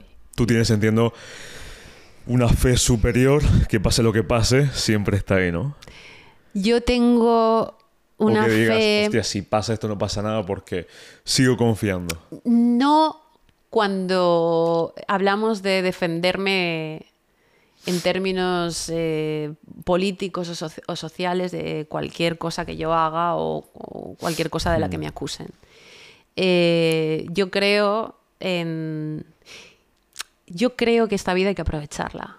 Yo creo que, que hoy estás bien y dentro de dos meses es muy crudo, pero igual un celador te pone una sábana en la cabeza, te mete en una nevera y si te has ganado el respeto de la gente y si has sido una persona respetable y si has ido a hierro con tus ideas y encima tus ideas son buenas porque estás en el lado bueno, eh, te van a despedir con una canción de Jimi Hendrix y con lágrimas de verdad. Y eso no te lo da ni el estatus, ni te lo da el pensar todo el tiempo en el cálculo de lo que te puede pasar, ni de lo que, ni las consecuencias, de- de- de- eh, ni el quedar bien delante de la gente, ¿no? Eh, hay que dejar un legado. Hay que dejar un legado. Mi padre decía que el ser humano debe realizar acciones que redunden en la sociedad. Hay que hacerlo. Hay que hacerlo. Tal Porque cual, cuando ¿eh? te vayas, te van a llevar. eh, las personas te van a llevar con, con ellos. Y hay la Y- importancia del, del carpe diem, Sí. del vivir solamente el presente. Sí. Mm. Porque el estar pensando, vamos, pienso yo, en qué puede pasar mañana, es que es imposible. ¿En qué te puede pasar? Las consecuencias, a pensar todo el rato en las consecuencias de lo que vas a hacer. eh, hostia, es como vivir en un zulo, ¿no? Es Hmm. como vivir con una ansiedad 100%. que te va a supurar o que te va a reaccionar a nivel físico de alguna manera, ¿no? Y, a mí eso me da mucho miedo. ¿Tú cómo, cómo trabajas tu, tu mente? Porque te veo una persona, una persona fría en este caso, Mm. Mm, En el buen sentido, me refiero. Que coño, eso yo lo valoro mucho y siempre hablo, de aquí, hablo aquí del tema del estoicismo, de los valores, de la filosofía de mentalidad, de guiarnos por la disciplina, no por la motivación. Si tienes que hacer algo, tienes que hacerlo independientemente de que te apetezca más o menos y hacer palabra al honor, ¿no? Que aquí hay puesto. Pues mira, soy súper emotiva, soy súper visceral, eh, pero obviamente eh, yo creo que con el paso del tiempo uno acaba, eh, no sé, te pasan cosas y vas poniendo cada cosa en su contexto y en su lugar, ¿no? Pero yo, mm, no sé, mm, yo me enfrento a las cosas todos los días.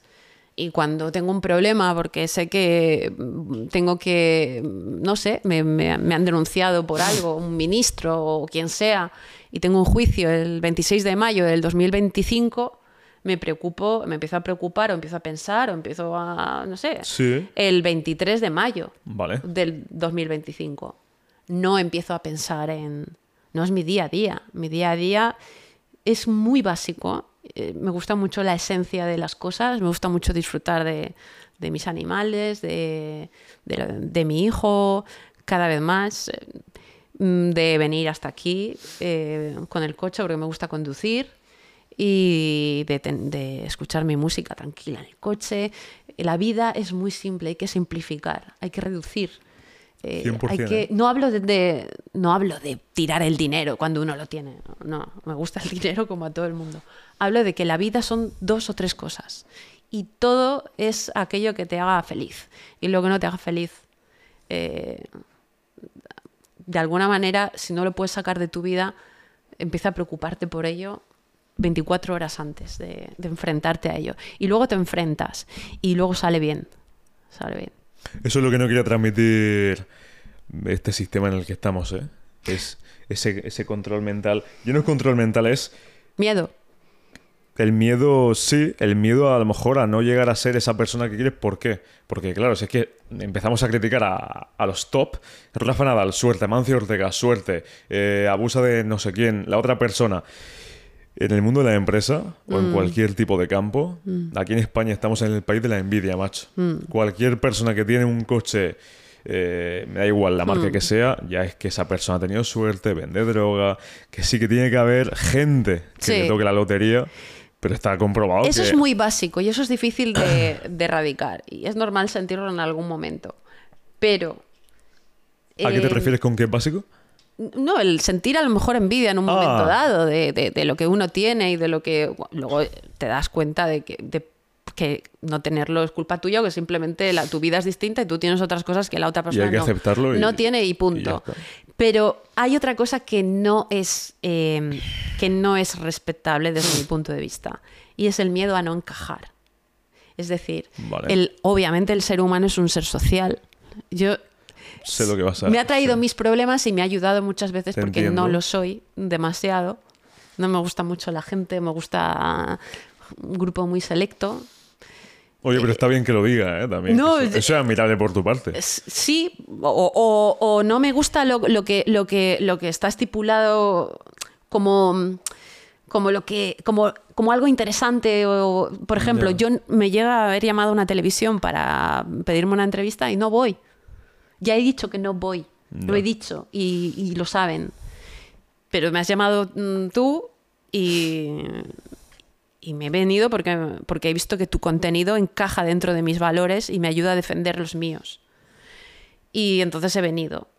Y, y la vida es eso y, y no me importa que alguien me vea y piense que soy una persona horrible, porque, porque después, por cada persona que piense que eres horrible o que no encajas, habrá 50, 100 personas que Hmm. te respeten y que digan, hostia, pues eh, yo de verdad todo. pienso así, pero no me atrevo a, a- a decirlo, ¿no? Y creo que hay mucha gente que tiene miedo a no encajar y al final lo que pasa si no defiendes lo que, aquello en lo que tú crees es que ni encajas con ellos ni luego te sientes bien cuando estás solo, ¿no? Tal cual. Tal cual. Y te vas a morir solo, desgraciadamente. Eso em, yo siempre defiendo y defenderé hasta la muerte que cada uno, si eres como eres, Mm. independientemente de tus ideales y, hostia, si has matado a alguien es otra cosa, ¿no? Mm. Pero si piensas de una forma, cuando tú piensas de ver- cuando tú eres congruente con Mm. lo que piensas, dices y haces, ahí es cuando vas a traer a gente como tú. Tienes que ir a hierro con las cosas y sin pensar en si te van a seguir 10 o te van a seguir 2000. Porque si te siguen 10, tú vas a crear un universo privado, íntimo, de felicidad eh, y vas a, vas a estar a gusto. Si te siguen 2.000 y si te siguen 2 millones, pues mejor. Pero nadie te va a guardar ni respeto, ni fidelidad, ni lealtad Si haces lo contrario. por, por, por un interés que siempre va a ser momentáneo, ¿no? Entonces, no tiene ningún sentido, es perder el tiempo, ¿no? Y que eso pasa en la vida y, y es triste a lo mejor o no es triste, pero como decía Marco Aurelio y los antiguos filósofos, a mí es que me gusta mucho la, la filosofía, lo justo de la vida es lo justo, si tiene que pasar, pues tiene que pasar, ya está. Que yo no veo a muchos grupos, voy a poner un ejemplo, ¿no? Del Partido Popular súper de derechas en Madrid, en un barrio súper cayetano, y hay un miembro de Podemos que puede ser, que puede ser perfectísimamente, pero a, ni- a nivel de pensamiento atraemos lo que acabamos pensando. Por supuesto. Y si la ideología está por medio, pues triste o no triste, Por supuesto. pues tiene que estar Por, por, supuesto. medio. Y si no lo atraes... eh, Que no digo que no se pueda, ¿eh? Si no lo claro. atraes, vives en tu, en tu salita con tu poca gente que quepa en esa salita. ¿Cuál es el interés o cuál es el objetivo de vivir en una especie de comunidad ingente donde la gente te pida autógrafos por la calle? ¿Cuál es el, cuál es el interés? Ya. Mm, ¿Por qué? No. Ninguno. Yo eh, también es verdad que yo no disfruto de demasiado de actos sociales y demasiadas cosas, y es lo que tú dices. Al final, cuando no piensas las cosas y simplemente las sientes y las haces, eh, de Ser- verdad. ser uno la, mismo. La palabra clave es respeto, es el respeto. Yo tengo la suerte Obviamente mi vida no es fácil, porque es muy complicada y hay que aguantar tensión, pero yo tengo el respeto de gente que yo respeto tanto que, que, que, no sé, que yo Sí, que para ti eso supone- me siento orgullosa y, y además desde dentro, de forma totalmente primaria, yo me siento feliz con lo que hago, me siento feliz de la- con la gente con la que de la gente con la que me rodeo, que es muy muy muy muy poquita, muy poquita. Vale. Eso, eso, eso es digno, ¿eh? Que no tenga la, que no tenga miedo de la gente a, a estar Tal solo. cual. Porque además luego nunca estás solo, siempre hay alguien que es igual de raro que tú o un poco más. ¿Ves? Pero eso se vende en, el- en el- en los colegios, en la educación, como lo malo. Mm. El, el ser diferente. Y, hostia, para mí en la diferencia está el éxito. Y si nos vamos a nivel de marketing, hay una teoría que seguro que te suena, que es océano azul y océano rojo. El océano azul es la empresa que es diferente. Mira Apple, mira Nike. Pero si además somos súper comunes. Además, la realidad al final es que la mayoría de la gente piensa como nosotros. Y yo estoy convencida. La mayoría no está representada por, por programas que están en cuotas de audiencia de los años 70 y que son los actuales. Y lo normal tampoco es que hoy te levantes eh, siendo mujer y mañana te sientas hombre y que encima seas una cosa que, eh, que, que seas queer o que seas pansexual o lo que sea. O sea, eso es un 0,003% de, del mundo. Eso es, por eso hoy eh, hablamos de las tiranías de las, de las minorías. Nosotros no estamos solos. Ellos están tan solos que necesitan asustarnos, que necesitan utilizar el poder político, que necesitan usar los recursos económicos ajenos para obligarnos, porque ellos están solos y nosotros no. Sí que es cierto que también todo esto parte de la pertenencia a una tribu, ¿no? Como habías dicho antes. Que claro, al final venimos de las cavernas, del paleolítico y el sentirnos... Que por eso, claro, entiendo que se, mm, a nivel social que se cree tanto colectivo, al igual que hay tanta comunidad en redes sociales. Pero antes de entrar a una comunidad, hostia, yo pienso que primero el amor propio. Totalmente. Me refiero, si... La dignidad personal. Si tú no te quieres a ti mismo, ¿cómo cojones vas a pertenecer a un grupo? Es. Porque el pertenecer a un grupo antes que pertenecerte a ti mismo, no, sé si me estoy explicando. Mídete, mídete, aprende qué cosas provocan tus fobias, qué, cosas provocan tus odios. Porque lógicamente, eh, claro que tienes derecho a odiar como sistema de autodefensa. ¿Por qué tienes prohibido odiar hoy en día en la sociedad? Porque no puedes odiar. Porque yo no puedo odiar a gente que obliga a las mujeres en otros países vecinos a vestirse de cierta manera y a tener que ser incubadoras de, de- niños o a tener que vivir en ínfimas condiciones y a tener nulos derechos. Pues claro que los odio porque yo tengo derecho a defenderme. Y por supuesto odio otras cosas. Odio lo que me imponen. Odio que me impongan. Claro que odio. Y esas cosas, cuando uno se aprende a medir y cuando uno aprende a conocerse y cuando uno aprende cuáles son sus defectos, sus miserias y sus incapacidades, entonces está más preparado para encontrar un círculo que, insisto, cuanto más abierto y más amplio sea, menos auténtico es. Y, y además es que no es necesario que ese círculo sea, eh, sea enorme, ¿no? Eh, Se puede ser feliz, se es feliz y yo, yo, yo soy mu- muy feliz así. Sí, sí, sí, cojones, que, que- que quede claro. Mm. ¿Tú crees que están infra- infravaloradas las fuerzas y cuerpos de seguridad del Estado? Guardia Civil, Policía Nacional, Ejército, Armada, Sí. eh, Ejército del Aire. Sí. infravaloradas me refiero que hasta hace, bueno, y se seguirá, por hablar con alguien que lleve un traje, hostia, soldado, cuidado, que es facha, tal, no sé qué. Y no se pone en valor. Porque ellos representan todo lo que. Ellos odian todo lo que las fuerzas y cuerpos de seguridad del Estado representan o deberían de representar, porque la institución en sí nace con, con ese ánimo, por supuesto, con ese espíritu de orgullo histórico y de hazaña legionaria al mejor ejército del mundo. Eso es así.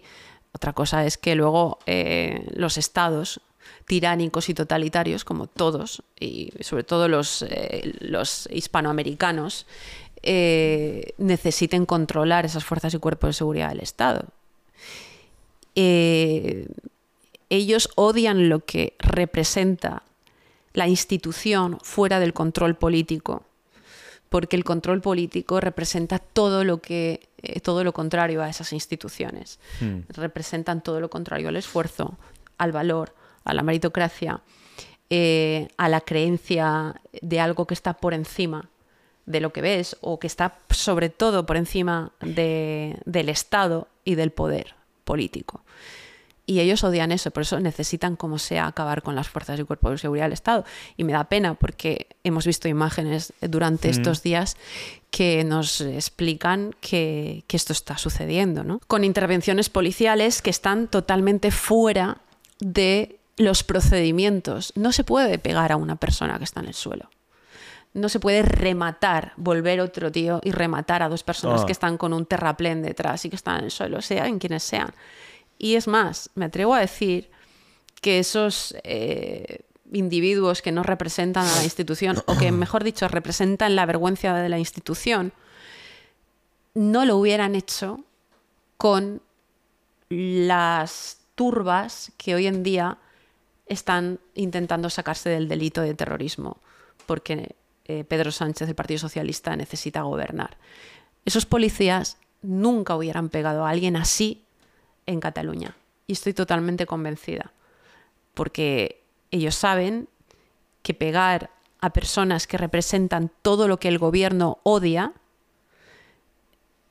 es ganar números eh, frente, a, frente al poder. Y se equivocan porque eso no es ser eh, policía, eso no es... ellos no se deben al Estado, ellos se deben a la nación. Es totalmente distinto, ¿no? Mm. Es que es triste, ¿eh? Que un policía. Ya no hablamos ni de derechas ni de izquierdas. Es defensa personal. Es que es defensa. Sí, Hostia, lo vemos con la ocupación. sí, Entran en tu casa y, y ¿qué? Sí. No sé qué le pasó una noticia que salió hace poco de un hombre mayor que no sé si fue Sí. queriendo, hostia. De se- 74 años. sí. 74 años. Sí. Pues el hombre se vio ahí Sí. pff, indefenso Sí. y cogió un arma, no sé si era una escopeta o.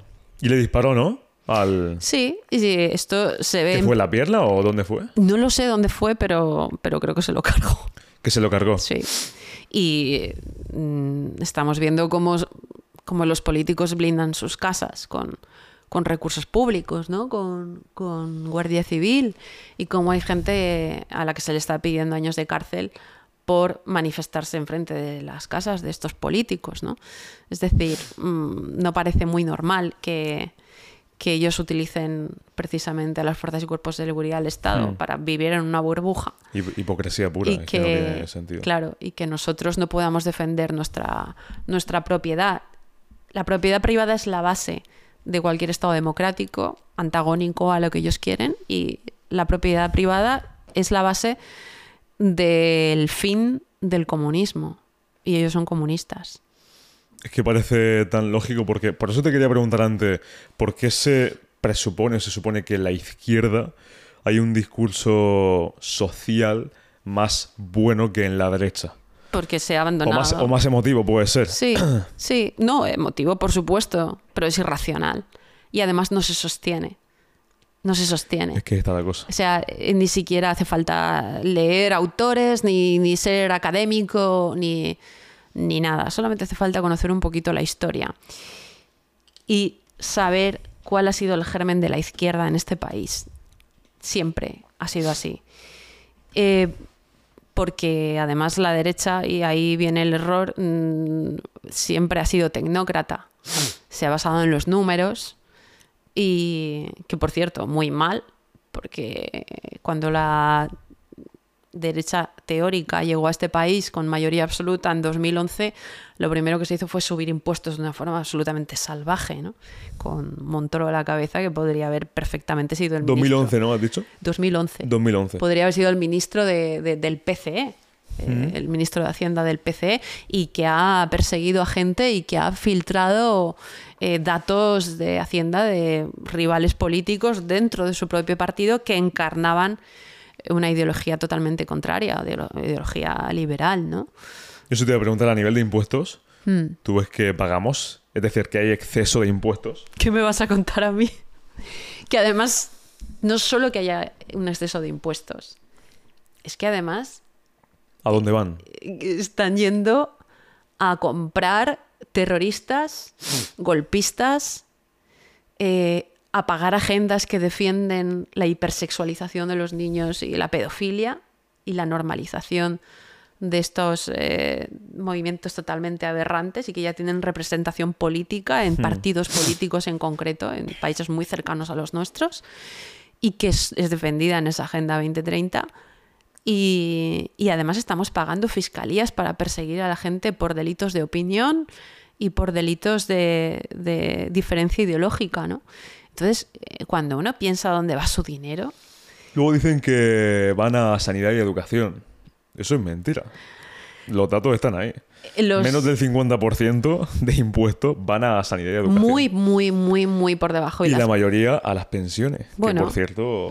mm, Mira, te pongo un ejemplo muy sencillo, eh, muy recurrente por, por tema personal. Eh, 38 millones de euros cuesta la ley ELA, que 4.000 enfermos al, al año, con una tasa de 1.000 muertos al año. Esto es un 99% más que por muertos por biogen.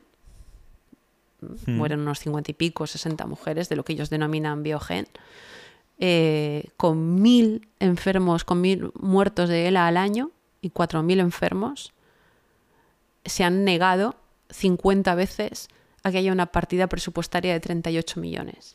Sin embargo, eh, se sube el presupuesto de ibéricos en el Falcon un 66%, eh, se les concede una quita de 15.000 millones a los separatistas No, y, y- y te digo una cosa, eh, aquel que piense que no le puede pasar una desgracia como esa, te digo que, que, te pa- que vivas feliz a que te pase es, un minuto, Un que es lo que dura un diagnóstico. ¿no? Hay gente en este país que solo se puede permitir vivir y tener las máquinas conectadas si puede pagar la luz. Eh, a mi padre le costaba 400 euros al mes de luz. ¿Y qué pasa con el que no se lo puede pagar? Que se va. Y Hmm. Que se va como aplicando una ley eh, sacada por esta gente para quitarse de encima un gasto que representa a la gente que no es productiva, que no puede pagar impuestos y que es una remora para ellos. Esos son los enfermos, no solamente los enfermos de ELA, enfermos de cánceres raros. Hace muy poquito fallecía un niño precisamente aquí en Murcia Sí. con un cáncer muy, muy, muy raro Mm. y el médico explicaba a la familia que con la implementación de un ensayo se podía haber eh, salvado la vida de ese niño, ¿no? Hay dinero para lo que interesa. Te hace, Solamente. te hace, te hace odiar, aunque esté prohibido. Ya. Por eso que la gente que esté escuchando esto, como yo digo siempre, que se cuestione todo. Todo. Que se cuestione todo y al final pff, es que depender de la política es imposible. Depender... Bueno, yo creo que ya solamente el pensamiento de decir, Ellos "Hostia, voy a dependen, depender, ellos dependen de ti. nosotros somos los clientes. Son ellos los que dependen de ti, son ellos los que dependen de ti. Y, y además debería de existir un contrapeso eh, a la tiranía fundamental que es el mediático y que se ha convertido voluntariamente, gracias a la publicidad institucional, en furcias del poder y en furcias mediáticas del poder. Y entonces se acabó, no hay absolutamente ningún contrapeso. Tenemos un gobierno que presume abiertamente de que maneja la fiscalía, tenemos un eh, gobierno que presume abiertamente de que no existe la justicia en este país porque los jueces que son contrarios a sus intereses políticos Sí. son eso que ellos denominan laufer. Hmm. Eso es- es- existía, eso ocurría en la Alemania nazi. Y eso es en lo que cree esta gente. Control social, ¿eh? Absoluto. Y los medios de comunicación. Absoluto. Porque grupo, grupo A3 Media. Antena 3 por un lado, que parece de derechas, La Sexta, es lo mismo, ¿eh? No, y no, y a tres media, desde luego, Nanay, ¿no? nanay. Por eso es tan importante apoyar eh, formatos y podcasts de gente que no gana nada, salvo dolores de cabeza, horas de edición, eh, mucha vocación, ilusión, espíritu, eh, amor por su país, eh, en detrimento de aquella gente que está cobrando por mentirte, por engañarte, por insultarte todos los días. Todos los días eres machista, todos los días eres fascista, todos los días eres ultraderechista, ¿no? Y, y por eso hay que apoyar medios eh, alternativos, ¿no? Porque ya es que no es ni derecha ni izquierda. No. Es, pe- es pensar. No, es, es- es- es esa, es esa agenda. Pero es que en la tele normal parece Sí. que no te... No, parece no. No te quieren hacer pensar. No, y, y- y obviamente es, a mí me ha pasado muchas veces, ah, qué simpática eres, qué graciosa, qué valiente, pero al mismo tiempo eres un troublemaker, ¿no?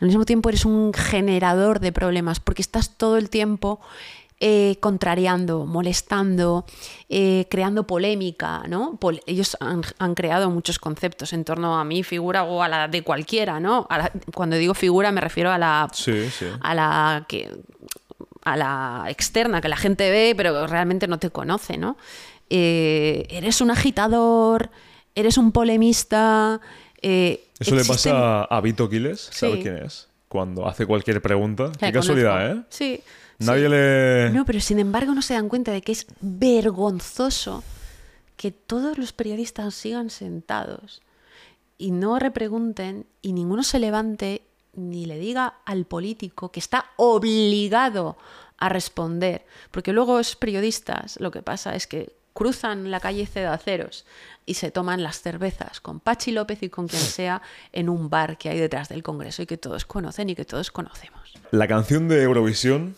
Cristina, ¿qué te parece? El otro día hice un, un pod- un podcast sobre eso eh, en YouTube.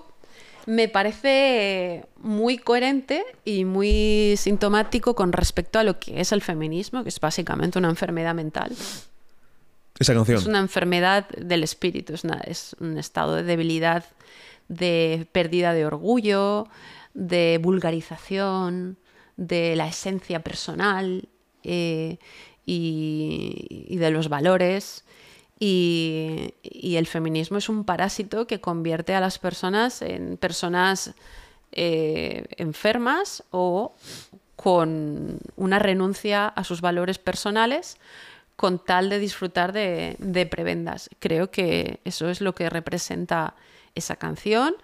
Creo que el perfil de esta señora es el perfil de cualquier charo que pueden haber sacado de cualquier asociación de la Junta de Andalucía y que, y que creo que es muy coherente con lo que es el movimiento, totalmente coherente. Te lo he dicho antes, no hay ningún feminismo bueno. El feminismo es la estrategia de control con una causa aparentemente plausible, mm, pero engañan. Es decir, el feminismo es carta de impunidad, el feminismo es agresión a la mujer, eh, de verdad, es discriminación positiva y es, eh, y es una forma de, extorsión eh, brutal que, con la que hay que terminar para que las mujeres sean libres y respetadas como persona individual, no por el hecho de ser mujeres. ¿no? Eso te iba a decir. ¿Tú cómo entiendes la igualdad? Para ti la igualdad, ¿qué es? A mí solo me interesa Entre un hombre y una mujer. la igualdad ante la ley. Ante la ley. No me importa sentarme delante de un, ju- de un juez. Hoy en día a mí se me juzga o se me lleva a los tribunales por mi forma de pensar, por delitos de opinión. Mm, y, y da igual que yo sea mujer, porque ahora lo importante no es solo que seas mujer, sino que seas mujer y fiches. Si no fichas, eres un lumpen. Y si no fichas eh, en colectivos feministas o en el movimiento en general, eres un peligro y eres un enemigo. Y da igual si eres una mujer, da igual si eres un hombre, da igual si eres homosexual y no perteneces a Alanda, eres un problema y eres un enemigo. Y no hay nada más que, ellos no odian más nada que a la gente que sea libre y que, y que tenga su, y que defienda sus ideas, ¿no?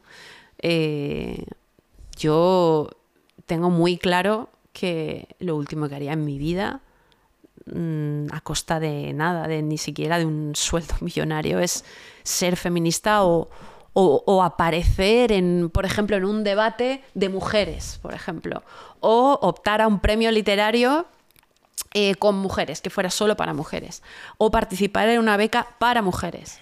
Eso es absolutamente inconstitucional, ¿Tú crees que eso más que denigrante. unir discrimina a la mujer? No, totalmente, totalmente. Partes de la esencia de que la mujer es minusválida. Porque no se le da el valor de, de la igualdad entre el hombre y la mujer. Física e intelectual. Y te digo una cosa, las mujeres, voy a decir, tenemos mucho, mucha culpa en esto. Porque si el político no pensara que la mujer es más débil que el hombre a nivel de espíritu, Mm. eh, no habría ido a por nosotras, no habría levantado el negocio en torno a nosotras. Pero sí somos más susceptibles de, de, de- de ser, de que, de que alteren nuestra, nuestra esencia, ¿no? Y, y le pasa lo mismo a las personas por motivo de orientación sexual, ¿no? Es decir, eh, la mujer, ellos parten de la premisa de que la mujer es más débil que el hombre. El que crea el feminismo, el que crea toda esa red clientelar, lo piensa de verdad y lo demuestra todos los días. Y repito, las mujeres realmente maltratadas son las mujeres eh, a las que no le llega ni un duro y las mujeres a las que el Estado les está quitando a sus hijos para siempre. Y para ti en la igualdad económica, en la oferta y la demanda, por ejemplo, No que un tiene que haber igualdad económica. Eso, eso, a eso, a eso voy. Que una futbolista mujer, si no genera más que un futbolista hombre, gane más, ¿eso cómo lo ves? ¿Has visto lo que ha pasado?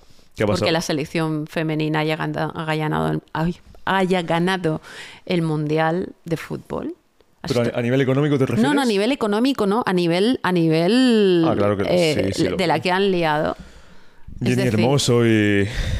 ¿Por qué el feminismo como movimiento depredador ha visto una oportunidad para crear, fabricar un caso y cargarse a alguien?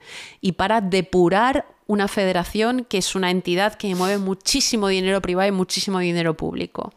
¿Qué ha utilizado? ¿Cuál es la vía de extorsión? El feminismo. Y estas mujeres se han dejado manipular y se han dejado usar. Y eso no lo hubiera permitido un equipo de fútbol masculino. Y ahí la culpa la tiene la mujer. Porque sí somos más emotivas, sí somos más fáciles de manipular, a no ser que tengas una voluntad inquebrantable y tu bandera sea la defensa de tu libertad individual. Y, y este ha sido solamente un ejemplo. Por supuesto que la mujer no puede cobrar más en el fútbol porque no existe la demanda Es y no decir, que- genera que ese tú crees ahí en dinero. la oferta y la demanda. ¿no? Obviamente. Generas lo que produces, igual que en el modelaje. Que seguro que he visto una entrevista que le hicieron... Y la gimnasia rítmica. Y determinadas eh, aptitudes que están, o determinados deportes eh, que están, habilidades diseñados para Sí, que sí, la para mujer mujeres. se desempeñe de una forma especial. Igual que el atletismo eh, está diseñado para que aquellas personas de raza negra desplieguen unas aptitudes físicas que vienen de su propia estructura, de su genética especial y por encima de la de una persona de raza blanca, por ejemplo, para ganar y para tener una ventaja. Y por supuesto que las personas somos distintas y los hombres y las mujeres somos distintos. El problema viene cuando quieres capitalizar eso y quieres generar odio eh, utilizando eso, ¿no? ¿Quién se deja utilizar? Pues el que se deje utilizar está a medio o largo plazo está muerto. Y es triste, ¿eh? porque estamos hablando de un mundial de, de- de fútbol, que no es un partido, hostia, un mundial de fútbol. Había una oportunidad ahí, ¿eh? Un mundial de fútbol, un equipo femenino y Sí. encima aquí en España, ¿eh? Sí. que luego nos quejaremos de otras cosas, pero a nivel de deporte, España, ¡pua! pero con un equipo técnico masculino. Hmm. ¿Por qué? Porque las mujeres no pueden trabajar juntas. Nunca trabaja. Yo he trabajado con mujeres. ¿Tú y- qué crees en torno a todo ese tipo de...? No, no se puede. Las No mujeres puede, no ¿no? pueden trabajar juntas. Y lo sabe perfectamente aquella fiscal general del Estado, diputada del Partido Socialista, que decía que ella odiaba trabajar con mujeres en el juzgado, la señora Lola Delgado. Lo sabía perfectamente y lo sabe eh, cualquier mujer que trabaja en un equipo de mujeres. Las mujeres no pueden trabajar juntas. Yo quiero trabajar sola también, es verdad. Pero, pero, pero por supuesto que no podemos negar que somos manipulables y somos más exaltables, si quieres llamarlo así, y, y que nos dejamos influenciar más en nuestra, en nuestra emotividad y que los políticos han visto esa, esa flaqueza, ¿no? Es que el tema es que... Bueno, ibas a, a- Sí. a decir algo más. No, Ah, vale, vale. No, no, que el tema está en que quieren igualarnos, pero coño, para mí en la diferencia está lo, lo interesante entre un hombre y una mujer No y entre los hombres. No también. quiero, nadie Y las quiere. mujeres. Y la mujer no quiere lo que decía Alfari, lo que lo denominaba hombre blandengue. Por supuesto que la mujer quiere un tío tío. Hasta Irene Montero quiere un tío, tío al lado. Irene Montero ha bajado el escote cuando se ha divorciado, cuando se ha separado o lo que haya hecho con Pablo Iglesias. Es decir, Ah, se separó de Pablo Iglesias. bueno, aparentemente ellos decían que sí, luego decían que no, luego Hostia. tendrán una relación abierta. No tenía ni idea, La ¿eh? verdad que me da igual. Pero lo que sí que te digo es que la mujer eh, se merece tener un tío que esté al lado, masculino, que la proteja, que le abra la puerta, que le invite eh, de vez en cuando. Oye, a mí un tío que me diga que cada uno paga lo suyo es un tío que no me vuelve a ver el pelo nunca. ¿Sí o qué? Jamás. Jamás. Nunca. Pero el- es- Luego a lo mejor te invito yo otro día porque me da la gana y cuando llego a la que no mesa te invita nunca. no, no, no. Que diga que eh, cada uno paga lo suyo. Ah, vale, que eso fuera. Que ir a pachas. O sea, es lo más hortera del mundo. Yo prefiero levantarme, fingir que me voy al baño un día y pagar y te invito. ¿Vale? Sí. Pero lo que no soporto es que, o sea, yo nunca he vivido de nadie, pero lo que no soporto es esta gente, este tío que, que, bueno, su vida sentimental será un horror seguro, que, que llega a una cita y le dice a la tía al final de la, de la cena, apachas, chaval, vete con tu ¿no? madre eh, a vivir de su paga y de la jubilación de tus padres. O sea, no, no. Porque para ti, el hombre, el hombre ideal, El hombre ideal es un tío con personalidad, con carisma, con capacidad de... eh, no, no, no, no que sea rico, pero sí de ganarse la vida. Es decir, es decir, que sea independiente, que no te necesite. un emprendedor. Un tío que no me necesite y un tío al que yo no le tenga que decir que le necesito. Vale, Porque no lo hago, además, nunca. vale. Pero me gusta, esta- estas cosas se aprenden a discernir.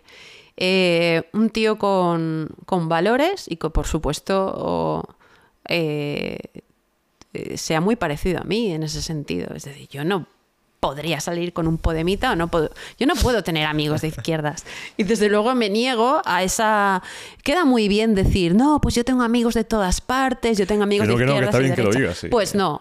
La vida pasa muy rápido, son dos días y uno estás jodido y además eh, el tiempo mm, en tu esfera privada es muy valioso y no lo malgasto.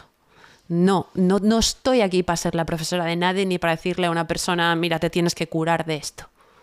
Entonces, eh, 100%. no los tengo. Tengo gente que me enriquece y tengo gente que, que tiene los mismos valores que yo. Eh, porque no, no quiero convencer a nadie.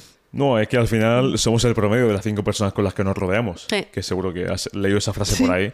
No, pero yo me rodeo de también, sí, de cuatro o cinco, o sea que encaja. con- Hay una frase que dice, si te juntas con cinco yonkis, acabarás siendo el sexto.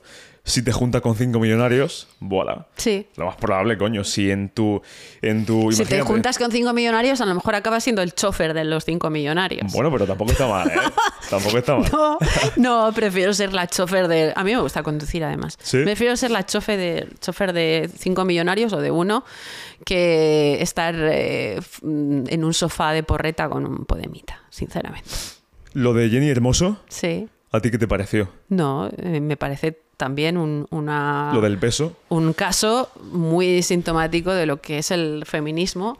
Eh, Tú le das un beso a alguien con consentimiento en prime time. Me imagino que si él hubiera querido acosar a, a Jenny Hermoso o a cualquier persona, lo hubiera hecho en la intimidad, probablemente, o no ante, no sé, cuánta gente estaba viendo aquello. Un millón de personas, dos, Y- y diez, más, yo qué sé. no lo sé. Y, y que además hemos visto vídeos en los que se descojonan después declaraciones en las que tanto ella como el hermano como otras personas dicen que, que ha sido consentido y sin embargo todo eso no vale para nada. ¿Por qué? Porque al final la única verdad, lo único que importa es la perspectiva de género que se impone, la falta de legalidad. Eso que eh, el Partido Socialista siempre ha dicho que tiene que impartirse justicia con perspectiva de género. Es decir, desde el punto de vista ideológico, la justicia desaparece. Esto es, eh, son juzgados de excepción, es un movimiento inquisitorial y no importa la verdad, ni siquiera lo que puedes ver, no importa lo que tienes delante, importa lo que ellos dicen que ha pasado. Lo que piensas que... Y eso es, ¿Qué eh, pasó? Sí. eso es en, en esencia el feminismo. Igual que es un movimiento que es la, el- está el concepto de taquilla, que es eh, No lo- en la comunidad islámica, la taquilla es esa estrategia de moverte entre la sociedad para disimular que tú eres un extremista y que estás trazando algún plan con fines terroristas o de radicalización, ¿no? Y, y esa taquilla es pues que tú eh, te apuntes a un club de lectura, que tú lleves a tu hijo a un colegio, que participes en las actividades escolares, que vayas al panadero, que te comportes bien con la gente, que seas bueno con tus vecinos. La taquilla hoy del yihadista, islamista, eh, del tipo que atenta contra la libertad de las mujeres y que se cree que la mujer es un felpudo, es precisamente el movimiento feminista que es un movimiento además, y esto lo han aprendido muy bien de la izquierda iberoamericana, admirador de terroristas y de movimientos terroristas, como el de Hamas, eh, o como el que denomina a Otegui un terrorista condenado a- con el nombre de ciudadano. Esto me ha pasado a mí en la televisión. Porque hay un fenómeno casi psicológico de una enfermedad diagnosticada por la OMS que se llama hibristofilia. La hibristofilia es eh, un desarreglo mental, emocional, por el que mujeres extremadamente débiles y con debilidad de espíritu se sienten atraídas por el malote, por criminales, por hombres que además ejercen un poder sobre ellas. ¿no? Y esto lo vemos mucho en las feministas mediáticas y en las feministas políticas que defienden a, a líderes de Hamas o que eh, están emparentadas con un marido que guarda USBs con material pornográfico de becarias y cosas así. ¿no? Eh, esto es eh, el feminismo también. ¿no? Porque en el lado opuesto, lo que me, me has estado comentando de Jenny Hermoso, el beso de Anabel Alonso, creo que se llama. ¿Es Anabel Alonso? Sí, ¿no?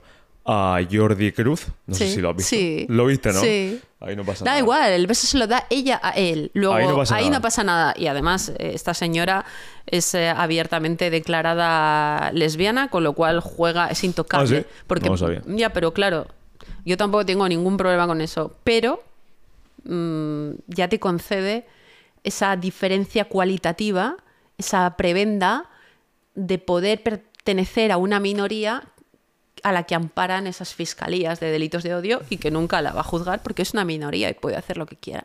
Es que no tiene sentido, ¿eh? Porque no, buscamos igualdad. ¿Dónde, dónde está la igualdad? Hmm. No, ahí? la, la igualdad. No hay, ¿eh? No, no, ellos no buscan la igualdad.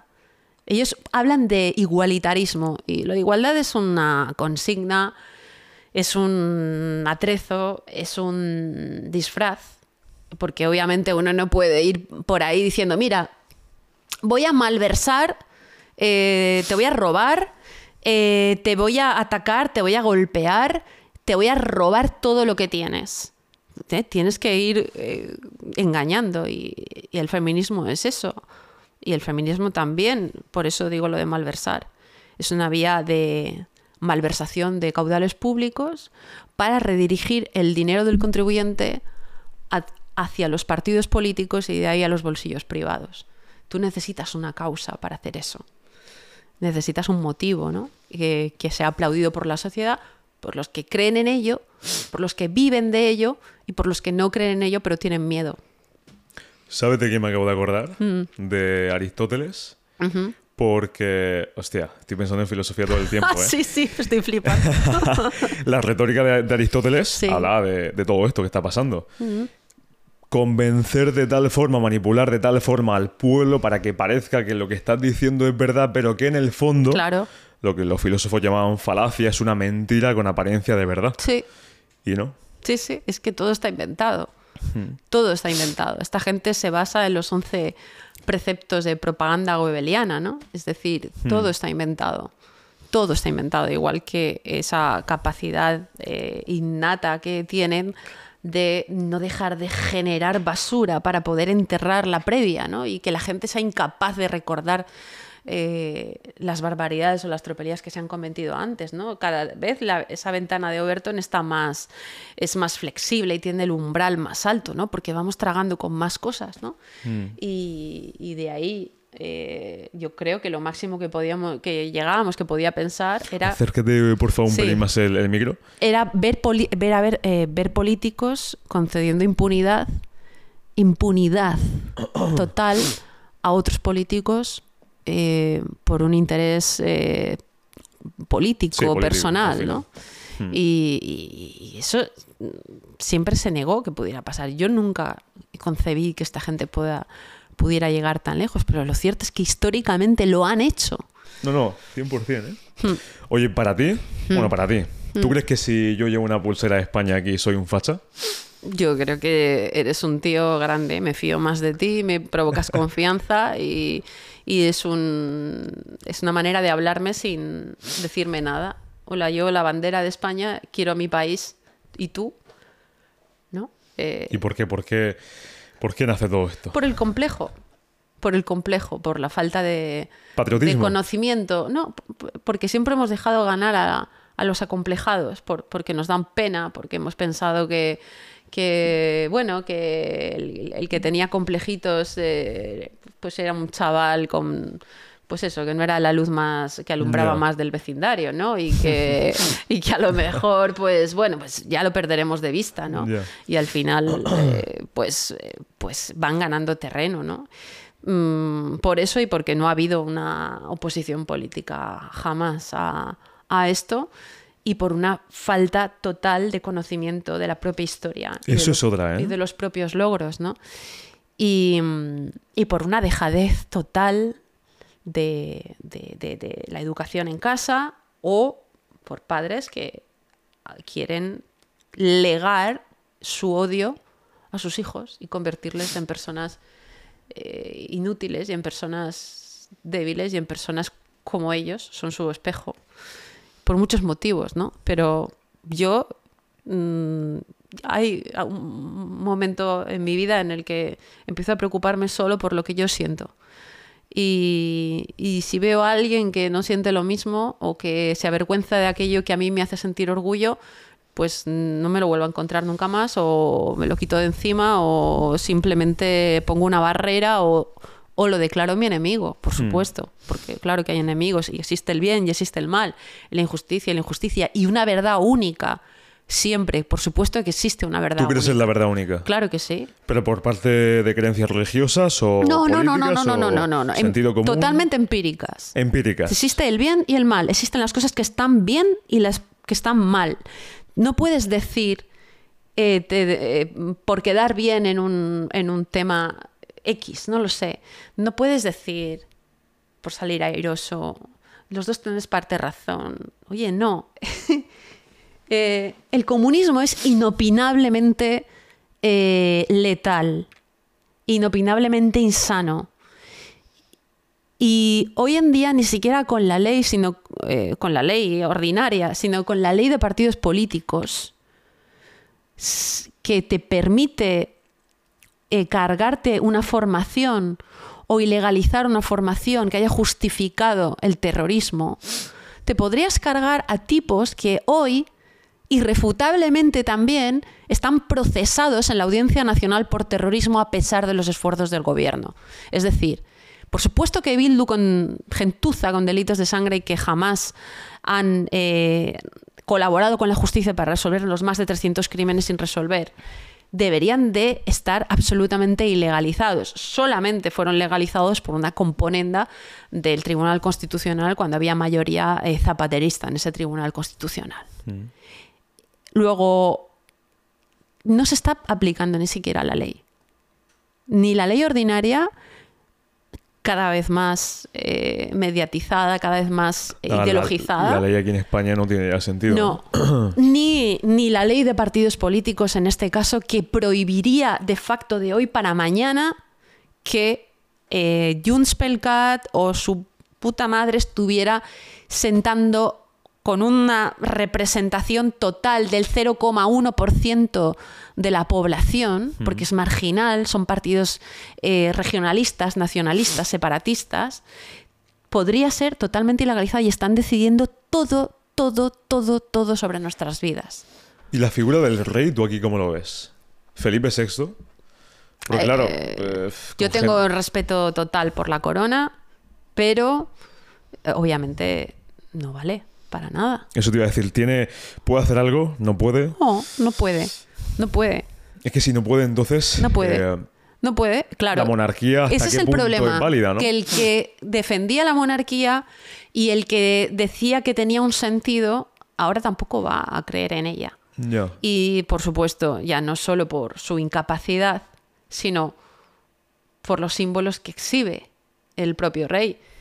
Y obviamente... ¿A por- nivel militar te refieres? No, a nivel Agenda 2030. No, Agenda 2030. A nivel Agenda 2030. Obviamente los discursos salen de Moncloa, pero el rey ha dicho en el momento donde más paro hay, donde más hambre se pasa en este país, que todo a nivel económico va bien. Y, Ya. y claro, por mucho que tú no puedas hacer nada, Felipe VI, ¿no? ¿Te sí, refieres? Sí, la gente toma nota, ¿no? ¿Y eso tú como a largo plazo? A largo plazo yo creo que su hija no llegará a reinar ¿No? o no, La porque República Española. es una persona joven todavía. Ese es el fin. El fin es la Tercera República. Pero bueno, est- Estados Unidos es república, si no me equivoco, ¿no? No, pero obviamente no homologable a, a la República Jacobina eh, de, mm, asesina de esta gente. Es decir, la Tercera República es la reencarnación de la Segunda República.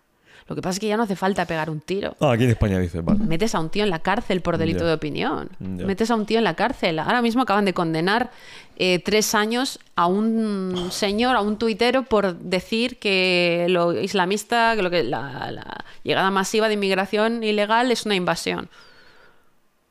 Tres años, condena de tres años de cárcel. Entra. Lo de Rubiales se consideraba también agresión sexual. No, ya ser? dijeron que agresión. Dijeron que, que, no, ¿no? No, Vale. no. Pero Sí. Ya. Es una, es una, es una, es una distopía, ¿no? Y es real. No es algo que... Yo aquí ve- vería en el sentido no tengo ni idea, ¿eh? Lo digo a nivel político, pero hostia, conociendo un poco Estados Unidos cómo ha funcionado, porque hablaba mucha gente en la, en la pandemia de que Estados Unidos, el paro con Donald Trump, la economía. Yo vi en expansión.com, que eso se puede acceder en cualquier momento del día, los datos de paro. España tiene cuarenta y tantos millones de habitantes y Estados Unidos son 10 veces más, 400 millones aprox. La tasa de paro en 2020 aquí, en el mes de marzo, era de un 14 o un 16%. Mucho más alta en realidad. Y en Estados Unidos, bueno, más alta, pues peor, peor me lo pones. Estados Unidos de un 3 a un 4. Sí, sí. No, es pleno empleo. Es que. Pero eh, bueno, escucha, Luego critican, Pero ¿eh? Estados Unidos y Polonia y otros países sancionados por la Unión Europea, en teoría por no, sé, no tener una justicia independiente. Ya ves, aquí no nos han sancionado Ya. aún, pero, pero eh, se está in- intentando amnistiar a terroristas y a golpistas. ¿no? Eh, efectivamente, hay cosas que son absolutamente irrefutables. Lo que pasa es que en Estados Unidos también hay muchos problemas. No, no, tal cual. Y, y todo este movimiento woke de, de- de- de enfermedad mental y de, y de, y plaga de- de- del espíritu, ¿no? de, de los siete males, eh, proviene de ahí. Y, y- y aquí al final el, el izquierdista que siempre ha odiado al capitalista, pero que hoy en día trabaja para el gran capital de los Rothschild, de los Gates, de, de Soros y compañía, es un siervo de esta gente, es una marioneta dedicada a implementar todo lo que viene de allí, ¿no? 100%. Ni más ni menos. Y esa es su vergüenza, ¿no? ¿Sanidad pública o sanidad privada? ¿Cómo lo ves? El tema de la sanidad aquí en España. Eh, eh, bueno, una sanidad pública que no eh, ponga por encima de los propios nacionales a gente llegada de otros países que no ha cotizado en la vida. No. Y una sanidad pública eh, con profesionales que no tenga que irse a otros países para poder trabajar o para poder sacar ensayos. Y una sanidad pública que, eh, que tenga la capacidad de exigir que los fondos son para curar enfermos. Y una sanidad pública que no tenga la perspectiva eutanásica de la cultura de la muerte, que le dice a un enfermo, mira, tienes ELA, eh, te va a pasar esto, esto y esto. Eh, te puedes hacer un atraqueo en este momento, pero que sepas que no merece la pena porque te va a costar mucho dinero. Una sanidad pública en la que un enfermo tiene que ingresar un martes a las 4 para no salir de ese hospital y para ser enterrado a los dos días, de forma programada, y que eso se llame muerte digna, y que no tenga dinero para pagarse dos cuidadores o que la familia tenga que dejar sus trabajos para cuidar de su padre, de su hermano, de su marido, ¿eso qué sanidad es? Eh, no. Muchas cosas que mejorar. Porque, coño, si se incentivase el crecimiento a nivel económico de la, de la sanidad, tantas veces que se habla de la seguridad social, coño, las veces que mm, yo he ido al médico, que por suerte, bueno, por suerte no, porque trabajo en mi salud, voy poco, y toco madera, hostia, hay una cola increíble, ¿eh? Claro. Increíble. Claro. Y luego, coño, no me extraña que la gente se vaya a la privada, los que pueden, pero me da pena de la gente que no Los puede. que se van a la privada son los que se van a la Ruber. ¿A qué te La ex vicepresidenta del gobierno Carmen Calvo, Monedero, Hipocresía. todos estos han sido pillados en la. Ruber. Eh, ¿dónde, dónde, te- dónde ha tenido los hijos Penélope Cruz y Bardem? Por cierto, tan antijudíos y tan pro-palestinos para todo, pero sin embargo se van al monte Sinaí. Ya. Eh, es decir, ellos saben perfectamente lo que quieren para ellos, pero también saben que si no lo tienen exclusivamente para ellos, si no son capaces de convertirlo en algo para una minoría muy selecta, eh, esos privilegios los pierden. Por lo tanto, no lo quieren para los demás, por supuesto. Y llevas razón en el tema que has dicho de la gente que se va fuera, de la gente que estudia Mm. medicina o enfermería. No sé si has visto algún vídeo mío que he preguntado por la calle. Yo he hecho muchísimas preguntas Sí. por la calle. Sí, sí, Eh, y sí. da la casualidad de que me he encontrado a mucha, a mucha gente que se dedica a la enfermería o que Mm. estaba estudiando medicina. Y la mayoría me han dicho que la sanidad aquí en España la ven mal, ¿no? No, claro. Peor. Sí. Y eso es, eso es una pena, ¿eh? Bueno. Pero luego te venden en televisión de que eh, la sanidad funciona muy bien. No, hay tipos de cánceres que no se pueden, que no te atienden o que no se pueden curar o que no tienen una, eh, eh, ¿cómo se llama esto? Un programa de mm, o una medicación Sí, X una en una comunidad una autónoma y en otra sí. Eh, hay médico- médicos cobran mucho más en Bilbao que en Cartagena. Eh, ¿Esto por qué sucede? Hostia, eso es otro tema. Diez- 17 sistemas eh, distintos de salud y luego tenemos una izquierda que equipara la dignidad eh, del animal a la dignidad No, humana. pero va bien. Eso es otra cosa que se, que se está perdiendo, el tema de, mm, de fomentar la salud a través de lo natural. Sí, De lo natural, de comer natural, Sí. de hacer deporte, de entrenar. tortilla de, ponerte- patata, da igual que tú te vayas a... Yo qué sé, que estaba de moda. ¿Hay por ahí? El de bar este de... ¿Cómo se llama este? El marido de la Pedroche. Que te daba de comer semen de, de pulpo o algo así. Oye, cómete ¿Ah, sí? una tortilla de patatas y cebolla. Con cebolla, siempre. Los sin cebollistas son un problema para la sociedad ¿Sí o qué? también. Sí. Son sí. podemitas, Sí, ¿no? podemitas no, son una categoría aparte, ¿ves? A estos tampoco los tengo cerca. ¿Eh? Hostia. Sí, sí, la tortilla siempre con cebolla y los mejillones, eh, ahí como los comemos en el Mediterráneo. La carne también. Eh, Hostia, la eso- carne. Eso, es otro tema. Quieren quitar la carne. ¿eh? Eh, sí, sí, bueno, ya vimos al ministro de Consumo, ¿no? Insultar a ¿Qué todo el el sector. El garzón, garzonín. Eh, Ah, que insul- insultó- Sí, sí, sí, que dijo que la carne española era de poca calidad. o sea, no todo lo que tenemos aquí es una joya, joya total. Joder. Bueno, yo he comido gusanos, pero he comido gusanos por el cachondeo, por, por, por una pugna, eh, eh, eh, por un este con, con, con Fran Cuesta Sí. En, en la serie que, que hicimos, la de Carretera Salvaje, que aprovecho para decir que está en su canal de YouTube. Hicimos ocho capítulos Mm. y, y ahí Un comí saludo, Frank. gusanos vivos, vivos. ¿Y qué tal la experiencia? ¿Del gusano? No, digo la experiencia de comerte el gusano. No, No, la experiencia del gusano entiendo La experiencia que... de comerme el gusano, a ver, llega he hecho ¿Qué? cosas más difíciles que, que esas, ¿no? Pero bien, a ver, no es que Proteína, esté- ¿no? No, está, está amargo, es una cosa como lechosa, amarga, amarga, ¿sabes? Eh, Joder. Sí, pero me lo comí, o sea, se movía mientras... ¿Sí o qué? Sí, comí la mitad y la que se me quedó en la mano se movía. Quien está escuchando esto en el coche sin Madre verlo... maltrato animal, madre van a decir abuso animal o algo así. Oye, te iba a preguntar, eh, ¿tú crees que todo el mundo debería de votar No, en España? no, Independientemente de la edad que tenga, ¿no? no. No, no, no, no. Bueno, ya si me preguntas si to- todo el mundo está capacitado, pues imagínate mi respuesta. Pero no, para votar mm, deberías de haber aportado algo a la sociedad en primer lugar. y deberías de pasar un test de conocimiento. Test de conocimiento, de historia, eh, de conocimientos en la historia de, de tu país, algo. No, Fua, votaría el 1%. no. Y deberían de instaurar eh, otra vez, y eso sí va a ser súper polémico, eh, por supuesto, el servicio militar. Eso te iba a preguntar. Sí, sí. ¿Tú ¿Tú crees que decían, de- las, las empoderaditas no, no, no, no decían que eran empoderaditas? Pues en Israel, en cuanto tienes la mayoría de edad, te cascas un año de servicio militar, eh, si eres mujer. Creo- En, Sue- tengo en Suecia puede que ser que también. En Sí, Suecia, en algún sí. país nórdico. Sí, sí, sí, sí.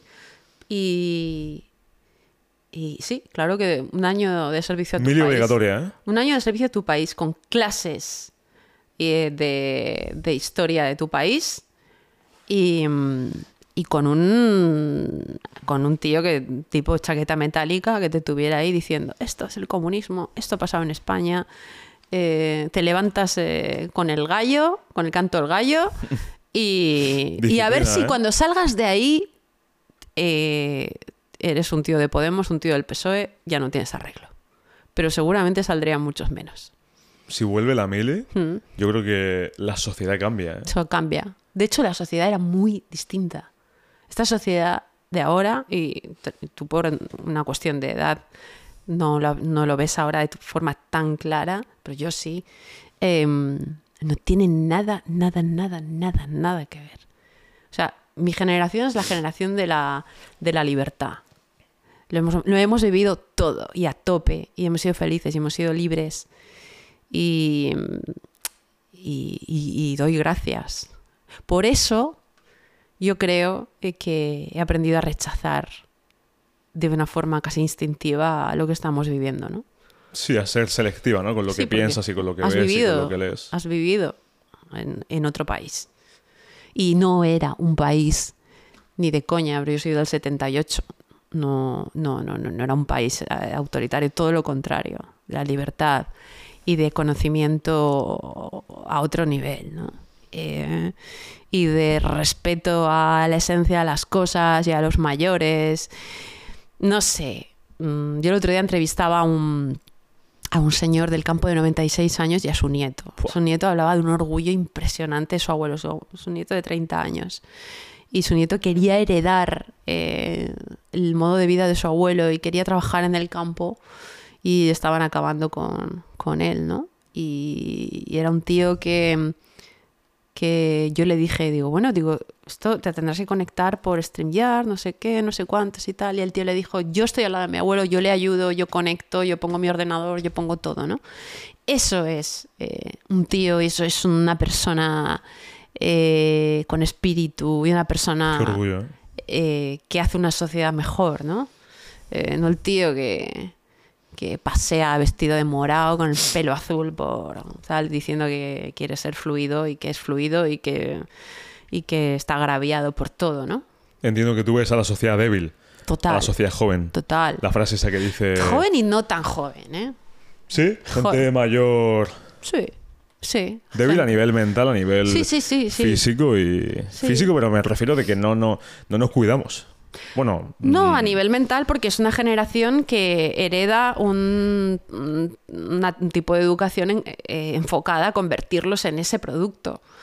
Pero hay gente de 40, de 50 años, no tan joven, que o bien por, por porque se porque es seducida por ese, ese entorno Sí. o bien porque cada lo que sí que te da los movimientos de este calado, el movimiento feminista, LGTBI, todos estos movimientos, son la oportunidad de que cualquier gilipollas se convierta en el jefe de su ejército, de su propio ejército, Mm. sin valores, un ejército que no tiene nada que ver con el nuestro.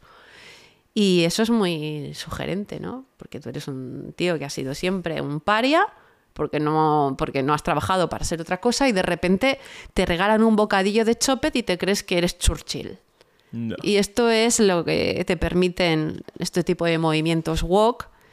Y eso, para un borracho de 40 o 50 años, es muy, muy sugestivo. Y claro que. Y luego hay gente perezosa. Hay gente que no quiere tener problemas. Y luego hay gente que, que como no tiene un criterio propio, adopta el de la mayoría de una forma casi instintiva. Es que eso pienso en filosofía todo el tiempo. No es filosofía, es, puro estoicismo. Sí. El estoicismo habla de Sí. eso. El no tener problemas es una gilipollez. Sí, Eh, No sé si era Seneca quien decía que cualquier problema que venga, bien- bienvenido sea. Porque es lo justo que te toca en ese momento para avanzar, para progresar. Y aunque no te guste tenerlos, es que van a llegar. Van a llegar. Hay cosas que es que son eh, totalmente imposibles de, de evitar. Hmm. Eh, lo, que, lo que sí que puedes hacer es mm, tener una actitud en la que no te, valga, te vaya la vida en ello, ¿no? Y, y no es. es. que hagas mindfulness, ni que hagas yoga, que yo no he hecho en la vida, ni pilates, ni nada de eso. Es que, joder, pongas en una balanza lo que tienes y, y le des protagonismo a las cuatro cosas que te hacen feliz, te rodees de gente que valga la pena y, joder, y que tengas un poquito de, de cosmovisión de, Mm. del mundo, ¿no? Más allá de lo que puedes ver a través de tu ventana, ¿no? Ahí entra mucho el amor propio, ¿eh? Porque con el tema del body positive yo lo he visto y lo veo. Sí, Mm, Yo sinceramente respeto a todo el mundo. Lo que no respeto es que se pretenda ver sí. que el pesar 200 kilos está bien. Hostia, la meritocracia es que se va a la mierda. No, todo es, todos los subnormales del, del nosefobia, del subnofobia, de la gordofobia, de la no sé qué fobia, todo es eh, subvencionable menos la rojofobia, menos el- el tener fobia al retrasado, no desde el punto de vista genético, de tara genética, sino al retrasado ideológico y moral, y al rojo, del cual deberías de poder defenderte sin que te eh, imputen por odio ni, ni nada parecido, ¿no? Es decir, todo está prohibido, todas las fobias están prohibidas menos esa. Y, y no sé, para mí es muy básico, es un legítimo derecho a la, a la defensa y lo digo de verdad, lo digo, lo digo de verdad, hay que apartarse de esta gente si quieres ser feliz, totalmente. Que quede claro ahí. Oye, te iba a preguntar, Mm. eh, la primera impresión, hablando primero, bueno, no, hablando en general, ¿para ti la primera impresión cuenta Sí. en una persona? Sí. No la conoces, ¿eh? Que Sí. mucha gente luego Se puede ver. No, no, es imposible conocer a una persona, pero la primera impresión cuenta, ¿no? Mm. Sí. Importa. Sí. ¿En qué te fijas? En si te miran a los ojos. En si te miran a los ojos. Hostia, no me lo había dicho nadie eso. Muy ¿eh? importante. Sí, que te sostengan la mirada. Sí. Pero hablamos de un campo mujer-hombre, No. sexu- Hablamos a nivel general. general. Vale. ¿Y eso por qué? ¿Por qué? Porque el que miente eh, mira hacia abajo o hacia los lados. Eso es, es lenguaje corporal básico. Buen apunte, ¿eh? Y, y el que no sé, se ve en la forma, la- en la aproximación, la aproximación de la gente eh, se nota mucho, mucho, mucho las taras personales. No digo problemas, digo esas cosas que tú tienes que evitar para mantenerte sano y para mantenerte feliz, yo creo que, que se, ven, se ven pronto. Luego puede ser que no, pues yo qué sé, hay gente que tiene capacidad eh, casi profesional de, de- engañar y de mentir, pero el tío o la tía que no te mira la cara, que no te mira a los ojos, específicamente, Buen apunte, ¿eh? no. Es que esa pregunta tiene mucho revuelo porque yo cuando la hacía por la calle, Mm. no, cuando la hacía por la calle el 99% me decía que sí, que sí que importa. Pero eso es otro debate que se ha generado en España Mm. de que no, eh, todos somos iguales, lo importante es el corazón. Es importante No. ver, ver el corazón de alguien No. si no conoces a esa persona. ¿Cómo ves el corazón? ¿Cómo ves algo intangible? Es decir, que cómo ves la espiritualidad de una persona, el, el espíritu, el carisma de una persona. En, en su lenguaje corporal es muy importante. Sí. Muy importante. Si, si, si estás en una entrevista, si tú estás y tú no tienes una... A ti con el manspreading este te tendrían ¿Cómo, enfilado. cómo, cómo? El manspreading El este que dicen las feministas. Pero No sé, yo no no, sé. veo eso. Yo no veo una intencionalidad. Yo veo un tío... Pero, ¿Qué palabra has dicho? Manspreading. ¿Tú no has oído esto? La primera vez que lo El escucho. ¿eh? manspreading, estas tías dicen que tú eres un obseso sexual. Sí. Si tú vas eh, eh, por el metro o donde sea, así, y que ¿Sí? tienes las piernas así abiertas. Hostia. Sí. Yo lo que veo es una persona abierta, que no tiene nada que esconder, eh, me estás escuchando, eh, estás respetando lo que te digo, eh, me estás mirando a la cara, a los ojos. no sé, si no veo eso, Eh, No soy objetivo de, de feministas no, tú eres ¿eh? objetivo de feminista. Soy objetivo, objetivo claro, malo, claro, ¿no? claro, claro. Primero por tu forma de pensar. Y segundo por, ya te lo he dicho, lo de mansplaining. Si entrevistas a alguna feminista, cruza las piernas o algo, Pero, ciérralas. ¿sabe- ¿sabes qué es lo bueno de esto? Hmm. Que parece que impacta más el mensaje cuando lo dice una mujer. Hmm. Porque en televisión parece que todas las mujeres pensáis iguales. No, pues no, igual. No. Y de que toda la gente que. Todos los gays, todos los homosexuales, todas las lesbianas piensan igual. No. Y eso es una mentira, No, macho. no, no, que intentan picarte. Mira, con no hay nadie más homófobo ni más eh, violento con los homosexuales que los homosexuales eh, colectivizados. Y esto se ve mucho en los lobbies gays que hay en, los, en torno a los partidos políticos. Esto yo lo he visto mucho, mucho. No de izquierdas necesariamente. Sí, el mayor todo- lobby gay de, en torno a un partido político es con diferencial del Partido Popular. Sí. Sí, totalmente, pero, pero bueno, eh, tenemos eh, eh, pues esto, capitalizadas las, eh, los aquelarres callejeros, eh, la gente que tira botellas de meao con carta blanca en, en las movilizaciones del Día del Orgullo, que lo hemos visto, hemos visto a un ministro del Interior Mm. eh, acusado por los propios policías fabricando informes policiales falsos. Eh, y esto no es opinable, esto también está ahí. eh, que tiraron, agredieron y tiraron botellas de, de orín a, diputados y a concejales de Ciudadanos, como Marcos de Quinto, Inés Arrimadas y, y muchísima gente, ¿no? Y luego otras... em, otras políticas como Cuca Gamarra y compañía que han ido a, a los 8Ms intentando arrancar de ahí no sé qué y, y que han sido insultadas y agredidas. Begoña Villacís también, eh, incluso embarazada, ¿no? Lo, Hmm. lo padeció. Entonces, eh, no, eh, vuelvo al origen de, de la conversación. No hay eh, feminismo bueno, ni siquiera el feminismo moderado, no, porque este es el de la tercera ola, el de la sexta. No me interesan las olas. La No me interesan las olas. Las, eh, las, los hitos de la humanidad los han conseguido hombres y mujeres sin pensar en que los conseguían para hombres o para mujeres. Y esto es así, eh, históricamente. Los avances a nivel familiar, a nivel individual, eh, los han conseguido nuestros padres y nuestros abuelos, ellas y ellas, sin pertenecer y sin fichar en ningún sitio. Cuando uno dice, no, yo soy feminista, pero de las buenas, se está intentando legitimar, está intentando ser viable. Oye, no, no soy exactamente de esta gente, pero que sepas que sí que soy un poco. No.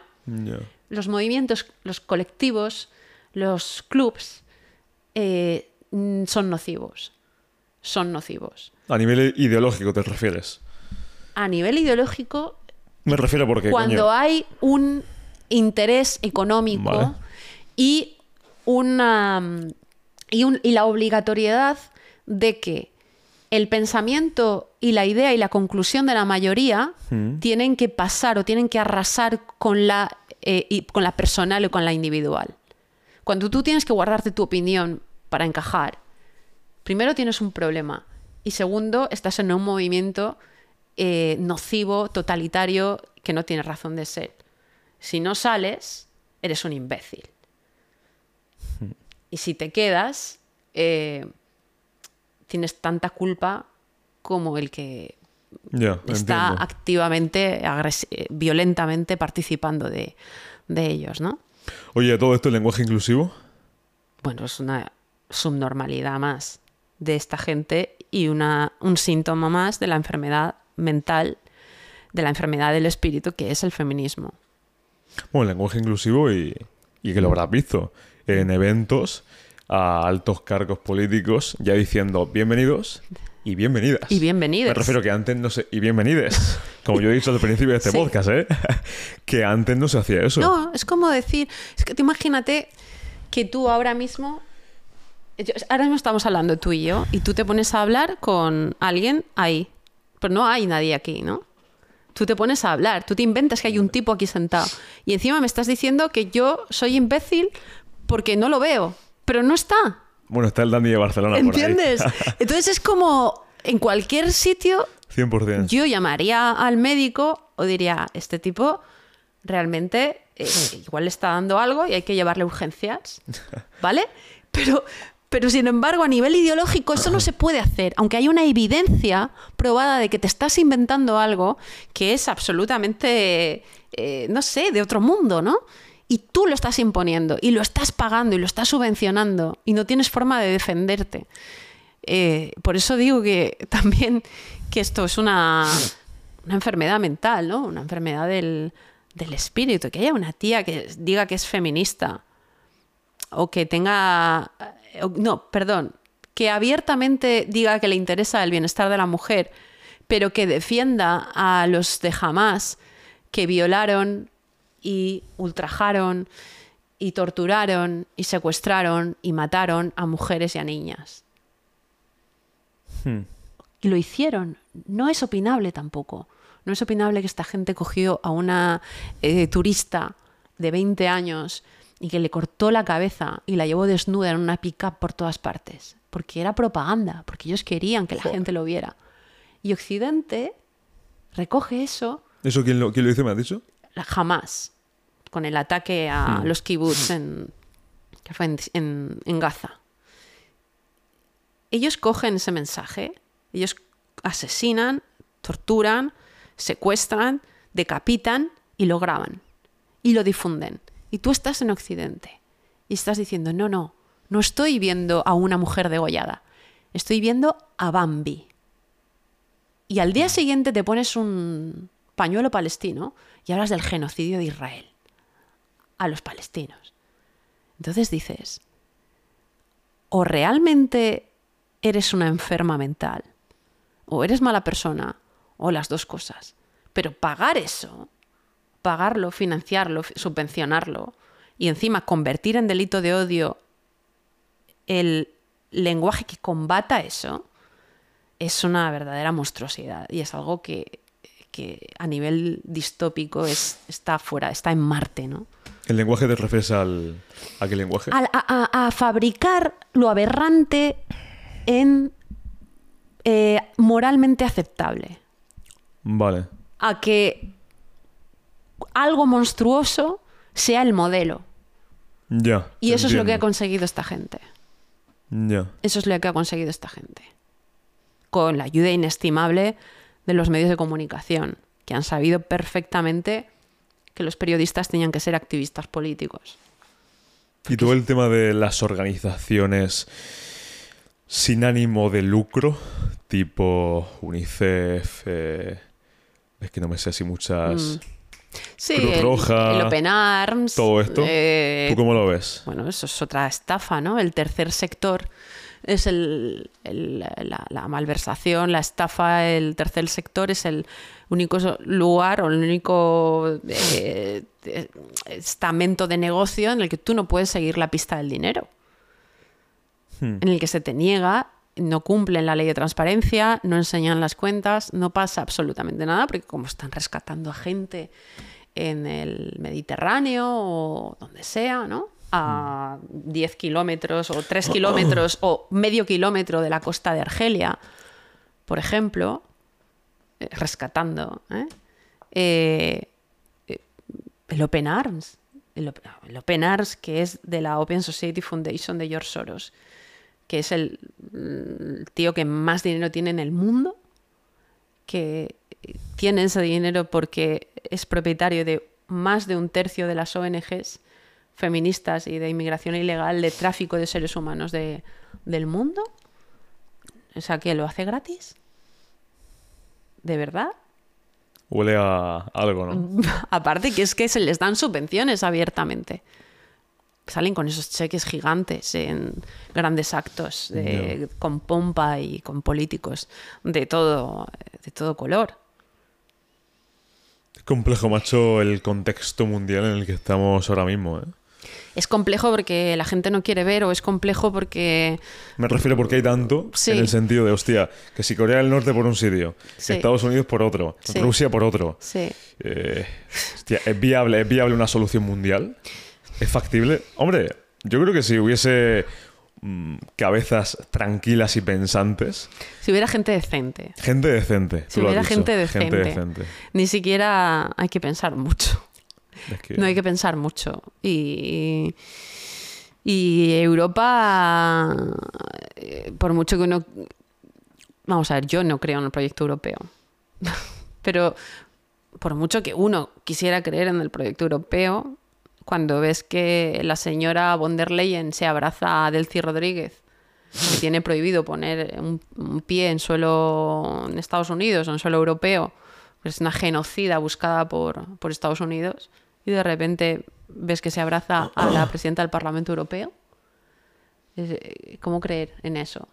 Cuando eh, von der Leyen sale y dice que a partir de este mes de febrero ellos van a poder cerrar las cuentas como la tuya y como la mía, las que ellos quieran, porque crean un enorme cajón desastre. en el- ¿Cuenta de qué? ¿De banco? no, no, de, de YouTube. Ah, de YouTube. o de cualquier red social. eh, porque saben que la televisión está muerta y, y- y- y quieran proscribir la opinión contraria a sus intereses privados de gente que no ha votado a nadie eh, porque se inventan algo que ellos denominan discurso de odio, eh, que es todo aquello que ellos no promocionan y no exaltan. eh, La libertad de expresión ¿Cómo se se va a tomar combate por culo, esto, señores? Si realmente se cierran estos canales, ustedes están solos. Están solos, la gente está sola. Dejan a la gente sola. Y el que viva en un país que no le gusta y en el que no crea y que además vea todo esto y se encierra en su casa, al final acaba enfermo. Y eso es lo que ellos quieren. Porque el tema de, por ejemplo, los tractores, con el tema del campo, la agricultura en España, ¿cómo lo estás viendo? Pues, ¿Cómo lo ves? Estoico. Estoico. La palabra es estoico. ¿Por qué? ¿Por qué? porque es gente que, que tiene mucho que perder, que cada día que no trabaja lo pierde y que, y que se enfrenta al poder eh, no solamente a las fuerzas y cuerpos de seguridad del Estado de forma abierta, sino que, que se enfrentan a represalias y a multas y a sanciones brutales por lo que están haciendo. Porque todo esto parte de que hay mucha burocracia, ¿no? Entre el campo. El, el- el Green Deal europeo, el, el Pacto 2030, que les prohíbe, entre otras muchísimas cosas, utilizar fitosanitarios para que, su- que, s- que sí se podían usar antes, que se le permite usar a países que no están ni siquiera en la Unión Europea, como Marruecos, por ejemplo, pero... Que, Europa no quiere que se use aquí en España. Eh, eh, claro, hay que ver, ¿por qué hay que privilegiar a... Lo dijo Moratinos, la política eh, con África es em, absolutamente indiscutible. Las políticas que tienen que ver eh, con el sector del campo, con el tema del narcotráfico, con muchas otras cosas, con el tema de las libertades, con el tema de los derechos humanos y otras cuestiones. ¿no? Quiero recordar, por cierto, hablando de derechos humanos, que hace dos semanas que el gobierno fue eh, condenado, ratificación de condena por violar los derechos humanos de menores extranjeros marroquíes. ¿eh? Eh, ¿Por que- qué fue eso? ¿Qué pasó? porque no se respetó, no se hizo el procedimiento de devolución, se hizo masivo sin respetar eh, la filiación y el estudio uno por uno de cada del caso de cada uno de esos menores. Es decir, tú promocionas la entrada ilegal y masiva para adornar tu discurso eh, con X propósito, para meterlos en centros tutelados también, para quitárselos a sus padres, violando eh, los tratados de extranjería y los tratados de reciprocidad con otros países vecinos. Y luego, claro, tú caes en tu, en tu propia trampa y cuando los devuelves de forma ilegal, te pillan y te condenan. No Vox, Partido Socialista. Así que decirlo siempre, hay que recordarlo. La gente se va a olvidar, ellos lo saben. En el tema del campo, claro, entiendo que la burocracia que tiene un agricultor, entiendo, digo, porque no tengo ni idea exactamente. Yo lo que veo ahí es, hostia, entiendo que Mercadona tenga que hacer dinero. El intermediario, ¿dónde, ¿dónde realmente pierde el agricultor? Porque a mí me parece, hostia, eh, me parece triste, ¿no? Una pena que el que produce sea el que pierde. ¿eh? Mira, ellos me contaban el otro día que se está etiquetando naranjas, mandarinas, eh, determinadas frutas y hortalizas eh, con etiqueta de país de origen nacional, Mm. España, cuando no son Cuando no son. Cuando son, por ejemplo, eh, marroquíes o argelinos. Hostias. Ellos lo cuentan. Eh, está ahí. Yo, sin, desde luego, mm, hay una normativa que a ellos les asfixia, eh, como los teóricos verdes y animalistas, y la base del, de- al- con el campo hay que acabar. Date cuenta de una cosa, ellos hacen lo que hacen con todos los movimientos que quieren capitalizar. Dejan de llamar al campo campo y empiezan a llamarlo la España vaciada. Es decir, siempre inventan un concepto para monopolizar ese movimiento. Por parte del gobierno, dices, Por parte ¿no? de la izquierda. Mm. Se inventan la España vaciada. ¿Qué- ¿Quién es la España vaciada? El tipo de Teruel existe, que no vive en Teruel, que vive en Valencia y que recibe contratos, porque en realidad es eh, un especulador inmobiliario, recibe contratos ingentes por parte del Partido Socialista y de Compromís en la Comunidad Valenciana. Y decide la investidura de Pedro Sánchez en un momento dado. El tipo de Teruel existe. Eso es para ellos la España vaciada deja de existir el camp porque ahora todo el mundo conoce la zona rural como la España vaciada. Por lo tanto, la izquierda capitaliza el campo, sin llamarlo campo. Mm. Eh, pero cuando el campo sale y dice, no, somos un movimiento independiente, somos un- el- la esencia del capitalismo, es decir, cobro lo que produzco, eh, lo trabajo día a día, lo lucho, cada día es un desafío. El campo que además está al margen de esa sociedad de plástico, ese mundo artificial, de enfermedades artificiales del que hemos hablado, y que desde luego no está interesado en que tú le regales como prebenda que su hijo que está ayudándote en el campo eh, a coger hortalizas o a, o a varear eh, aceitunas eh, pueda ser fluido mañana y pueda desfilar en bragas por, por Torrevieja a la semana siguiente, no está interesado en eso, por lo tanto tú no les puedes manipular. Ellos están al margen de esa sociedad corrompida y, y deprimida, depresiva, y no les pueden manipular y no les respetan. Por Y que es un sector primario. Y, y por eso les llaman paletos. Por eso salen en los medios de comunicación diciendo, no, son grandes terratenientes. Y lo comparan con el movimiento paleto de la América profunda que votaba Donald Trump y les desprecian.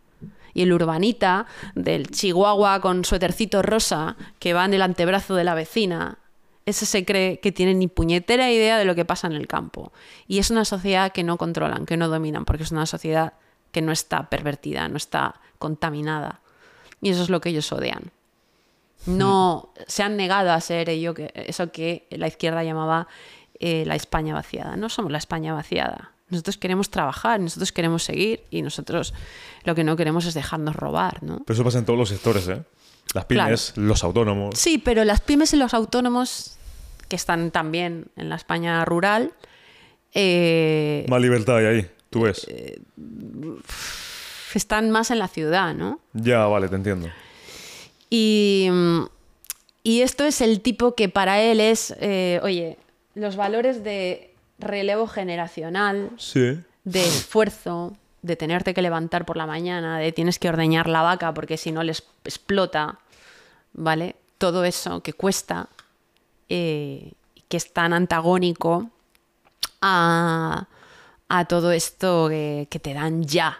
Satisfacción auto- eh, automática, ¿no? Eh, Eres un agraviado, enhorabuena, te vamos a dar una subvención. Ya.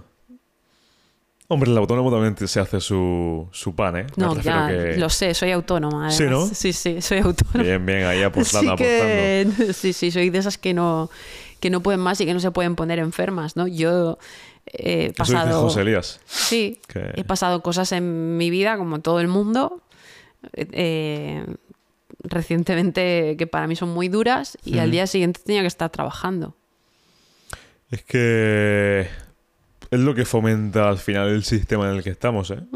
Mm, Una ayuda a esa persona que no produce y al que produce al cuello. Total. Porque, coño, en el, te decía el campo, como te digo, los electricistas, los carpinteros, toda esta gente son sectores que parecen precarios.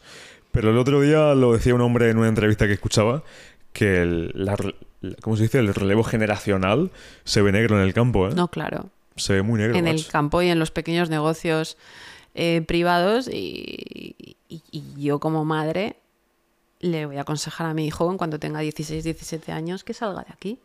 De España. Claro. por muchos motivos, pero sobre todo por el futuro que le espera. Y- ¿Andorra o...? eh, No, no, mucho más lejos. Y esencialmente por, por lo que está pasando con el tema de las denuncias falsas de, de Biogen, ¿no? Eh, Mm. tengo un amigo que acaba de sufrir una injusticia con su hijo de 16 años, que Hostia. es absolutamente palpable.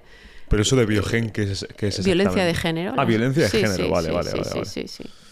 Sí, Entonces, em, yo me niego. Sé, lo que, sé que es lo que va a pasar. Sé que es porque, eh, porque es lo que ellos quieren, ¿no? Que sea Tú- masivo. ¿Tú crees que el hombre, estamos en una sociedad aquí en España donde el hombre está empezando a tener, o mejor dicho, la mujer está empezando a tener más derechos No, eso, que, es, eso es evidente. que el hombre? Eso Sí. es evidente, eso es evidente. Eso es evidente. Eh, desde la ley del 2004, que- donde hay una simetría penal eh, en la que la misma, el mismo delito, eh, si una mujer pega a un hombre, al, al revés, el mismo delito está mucho más penado eh, si lo ejerce un hombre que si lo ejerce una mujer. El biogen es, violencia de género es la violencia ejercida únicamente por un hombre het- heterosexual a su pareja. Es decir, fuera la violencia entre personas de la misma orientación sexual y fuera Mm, la violencia ejercida de la mujer al hombre, que también se ejerce.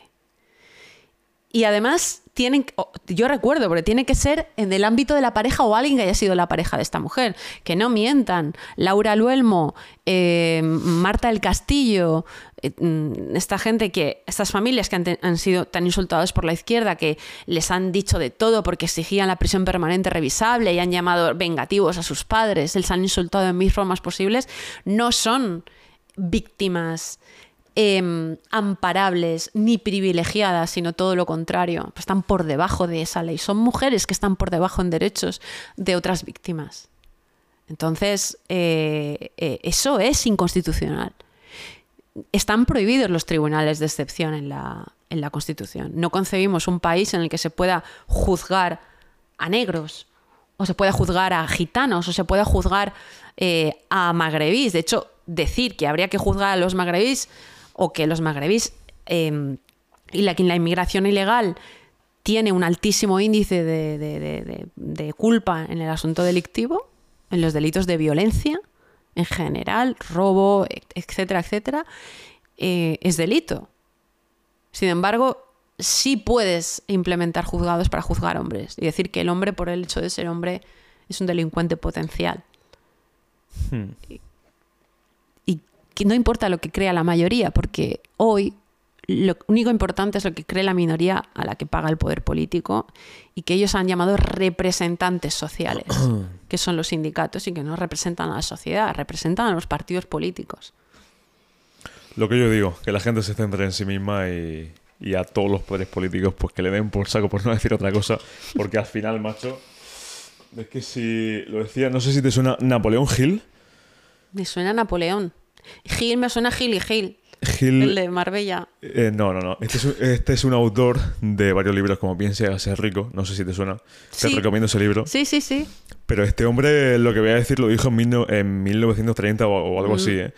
Decía que cuando el ser humano empiece a pensar que no depende de ningún poder político, ahí es cuando la especie humana empezará a Claro, prosperar. el problema es que ahora la mayoría de la gente piensa que su, que su seguridad depende del poder político y que además lo esencial, que eso es lo más importante, ¿eh? El- estos políticos quieren que la gente tenga miedo del poder político. Mm. Y la gente tiene miedo del poder político. Y es verdad que el poder político puede hacerte mucho daño. Pero cuanto más les regalas, más terreno les cedes, más difícil es revertir eso, ¿no? 100%. Oye, te voy a pedir, si quieres y puedes, una palabra para definir a Bascal, Sí. a Pedro Sánchez, a Feijóo, a Irene Montero y a Yolanda Díaz. Joder, ¿tú quieres que me empuren? ¿Sí o qué? Creía que decías que me ibas a decir que cantara una canción. A ver, Abascal, una buena persona. Vale. ¿Me has dicho Pedro Sánchez? Pedro Sánchez, eh, un ser deleznable, Yolanda Díaz, comunista, comunista. una pe- lo que peor que se puede ser, una no, una un esqueje intelectual. El otro día no sé si dijo que hay que regular los Ah. salarios de los empresarios. Sí, sí, se ha echado para atrás. Se ha hecho para Se atrás, le ¿no? echó encima a Garamendi. Eh, dijo, hostia, espérate. No, no, hay que, habría que... eh, para entrar en política, tú tienes que eh, declarar todos los bienes que tengas y cuando salgas y durante también. Y todo lo que no esté acorde con el sueldo que tú percibes como político, Estoy, hablando, estoy ahora pensando en hípicas y cosas así de, de insignes políticos de Castilla-La Mancha. Todo eso es malversación de caudales públicos. Todo eso conlleva ilegalidad y conlleva corrupción. Y el caso de Yolanda Díaz es un muy buen caso de esto. ¿Cobra demasiado para ti un político? No, eh, no, no. Un político debería de cobrar en función a los resultados que obtiene y que Fua. redundaran en la sociedad. Ojalá. Y debería. Eso, esto es una utopía. Es- deberían de enfocarse este asunto como un tema de productividad empresarial. Pero eso no se va a hacer jamás. Fua. Nunca. Ojalá, ¿eh? Sí. Pero por eso que cobran tal vez muchos demasiado Hmm. Hombre, claro. a lo que producen. Un perro flauta que viene del Saturn. eh, que lo único que ha hecho es llevar guillotinas a las plazas de los ayuntamientos para pedir que le corten la cabeza al Borbón y si no al tiburón y que lo único que ha hecho es consumir carne eh, mm, de, de compañero de partido lógicamente cobra mucho, pero no es que cobre mucho, es que maneja mucho más. Maneja muchísimo, miles de millones de euros, que encima no son suyos. Ese es el puñetero problema. Tú tienes el poder y tienes el dinero, no tuyo, para hacerle bien o el mal. Y un descerebrado con poder y además sectario puede cometer verdaderas... eh, eh, puede, puede darle la vuelta al mundo, ¿eh? Eso, al igual que para mí, un ministro de Sanidad debería de ser uno de los mejores médicos de España. Sí. Y, sí. y ministro o ministra de Economía. O un gestor. O un, No, un gest- o un- o un gestor. Yo gestor he qué? visto, yo he visto. El problema no es el ministro de Sanidad. El problema es los hospitales públicos que se están utilizando. Que entiendo que con eso te refieres a, hostia, si yo pago X impuestos, quiero que eso vaya a algún sitio donde yo lo pueda ver. No, que, que, que la gente quiere recibir subvenciones. Ah, vale, vale, vale. La Te gente quiere recibir subvenciones. Oye, pues subvenciones porque quiero eh, alquilar. Subvenciones porque tengo menos de 25 años y medio. Subvenciones porque soy gay. Subvenciones porque soy mujer. Subvenciones porque quiero ponerme pene. Subvenciones porque soy fluido. Subvenciones porque soy gordo. Subvenciones porque... mm, ¿Me entiendes? O sea... Subvenciones porque, es- yo qué sé, por cualquier gilipollez. Ya. ¿Sabes? La gente Es quiere... donde la cultura del esfuerzo se va a tomar por culo. Sí, se va a tomar por culo y, y- y luego también es un- si tienes un problema es como una especie de, de- de- de alcohólicos anónimos, de reunión de, ah, pues hay gente que está igual de tarada que yo, qué bien. Y no sales de ahí, no mejoras, no prosperas, Ya. ¿sabes? Control mental, qué importante que es, ¿eh? La fortaleza del coco. 100%. Oye, antes de que se me olvide, Mm. palabra para eh, Feijó. Ah, ah, ah, vale, vale, vale, vale, vale, fijo. Me has dicho Abascal, Pedro Sánchez, Sí, sí, sí, Yolanda Díaz. sí, fijo. Hostia, es que te he dicho Yolanda Díaz y...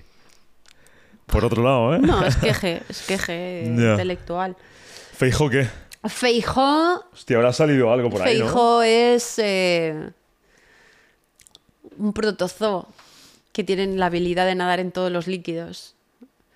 No, no, no, no me parece una mala persona, eh, pero alguien que no defiende sus ideas de forma categórica, Mm. mm, no puedo respetarle del todo, ¿no?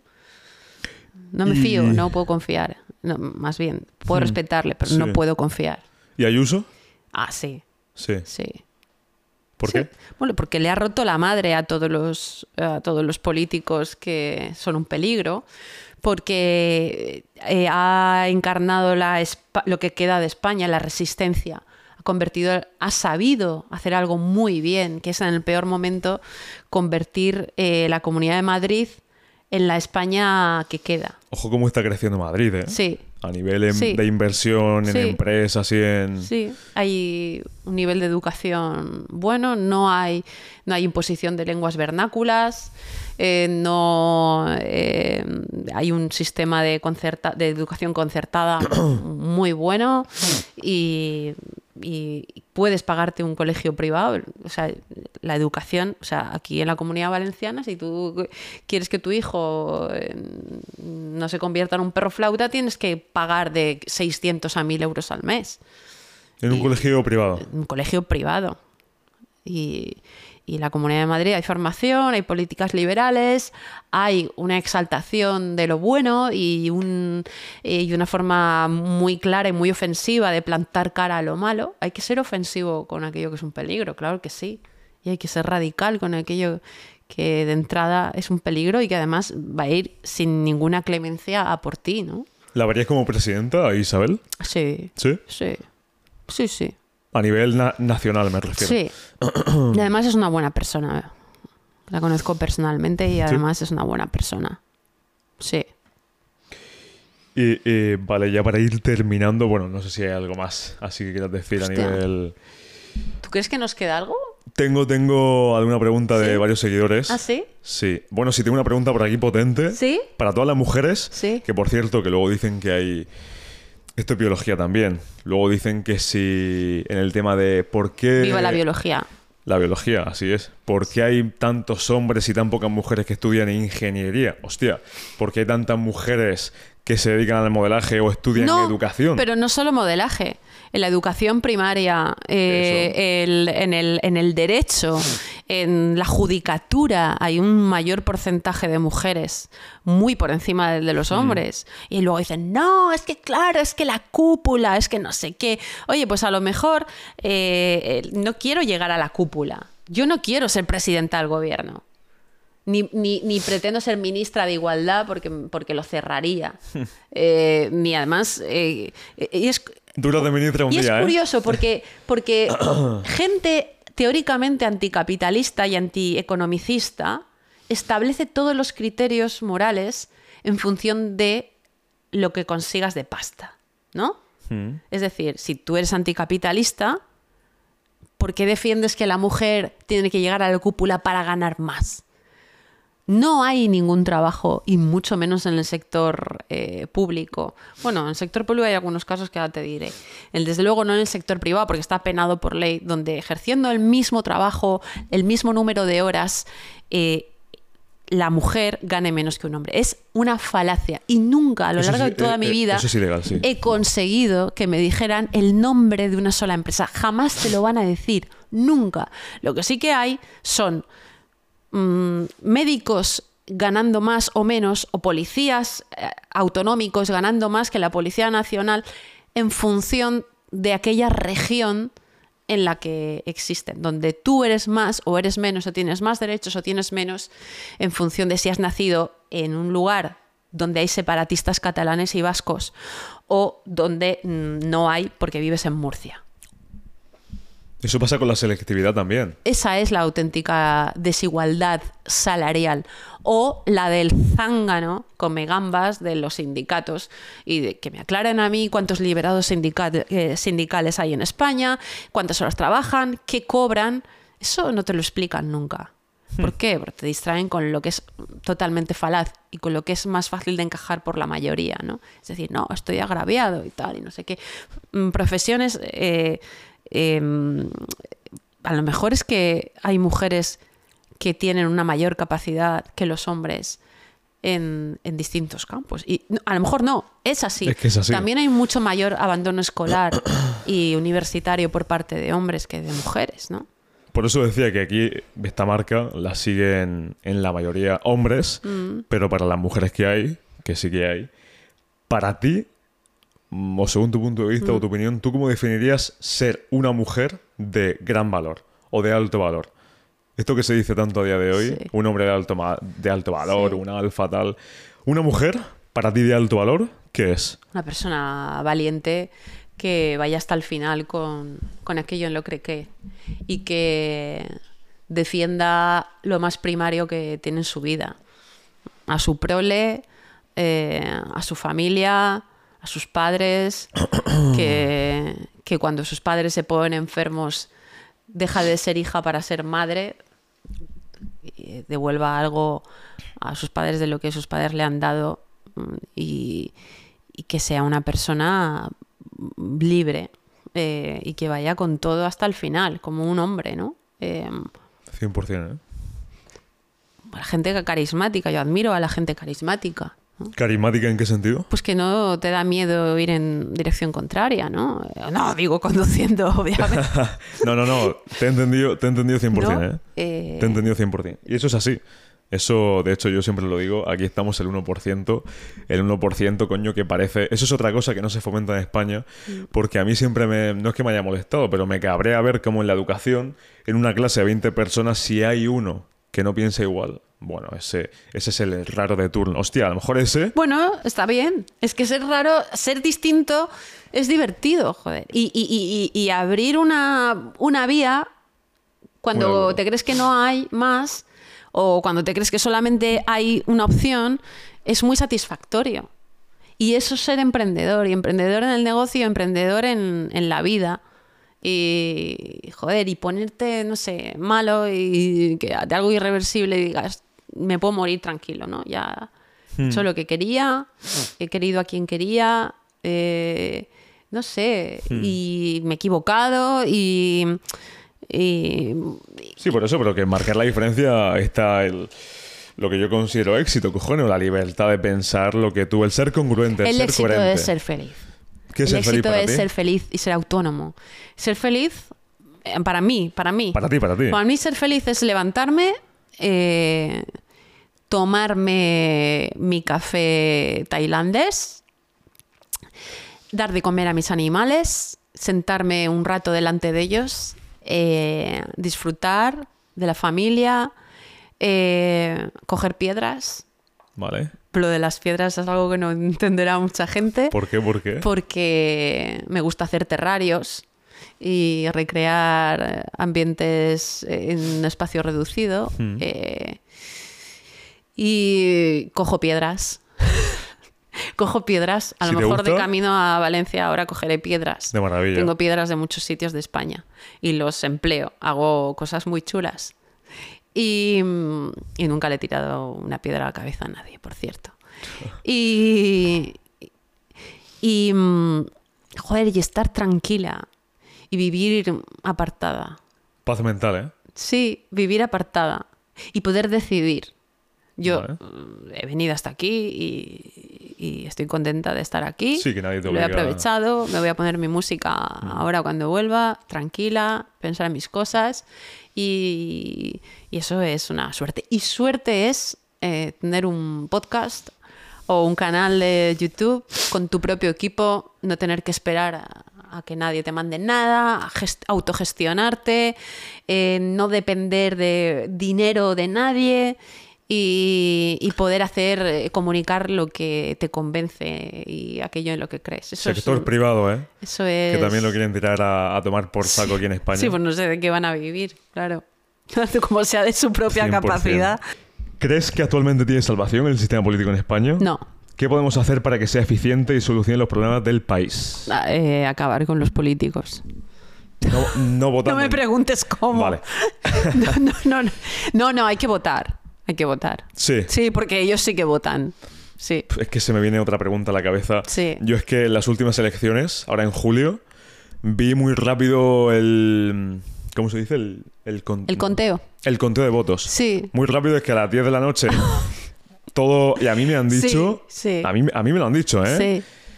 Que en ciertas ciudades, hasta la 1 de la mañana, 2 de la mañana, no se sabía el número total. Bueno, a mí me borraron del patrón. Por primera vez en mi vida y no pude ¿Sí? votar. Cuando fui. No, no, no existes. No existía. Es como si me hubiera muerto.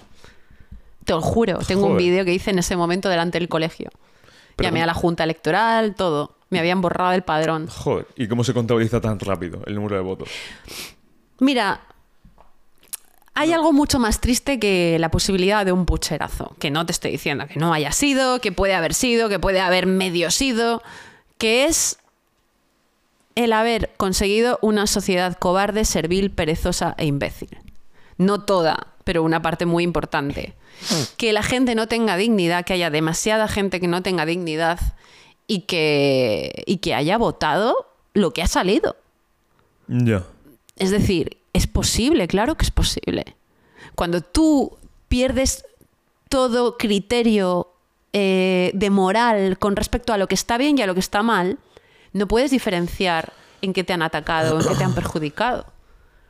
No, no, ¿Tú te cual. crees que a la gente, ya no de 20, de 35, le, ha, le preocupa, le indigna que el PSOE haya pactado con Bildu? ¿O que vayan a amnistiar a los de Esquerra Republicana? Pues sí, sí, no- dicen que ni siquiera ha habido un golpe de Estado. El tío de Madrid, el tío de Guadalajara. ¿Tú crees de verdad que a la gente le ¿Qué preocupa eh, a la gente que no le ha pasado que a Rubiales eh, le procesen por mm, darle un beso a una loca delante de toda España? Un beso consentido. ¿Tú que a la gente le. a la gente ni siquiera le ha molestado que la hayan encerrado en su casa?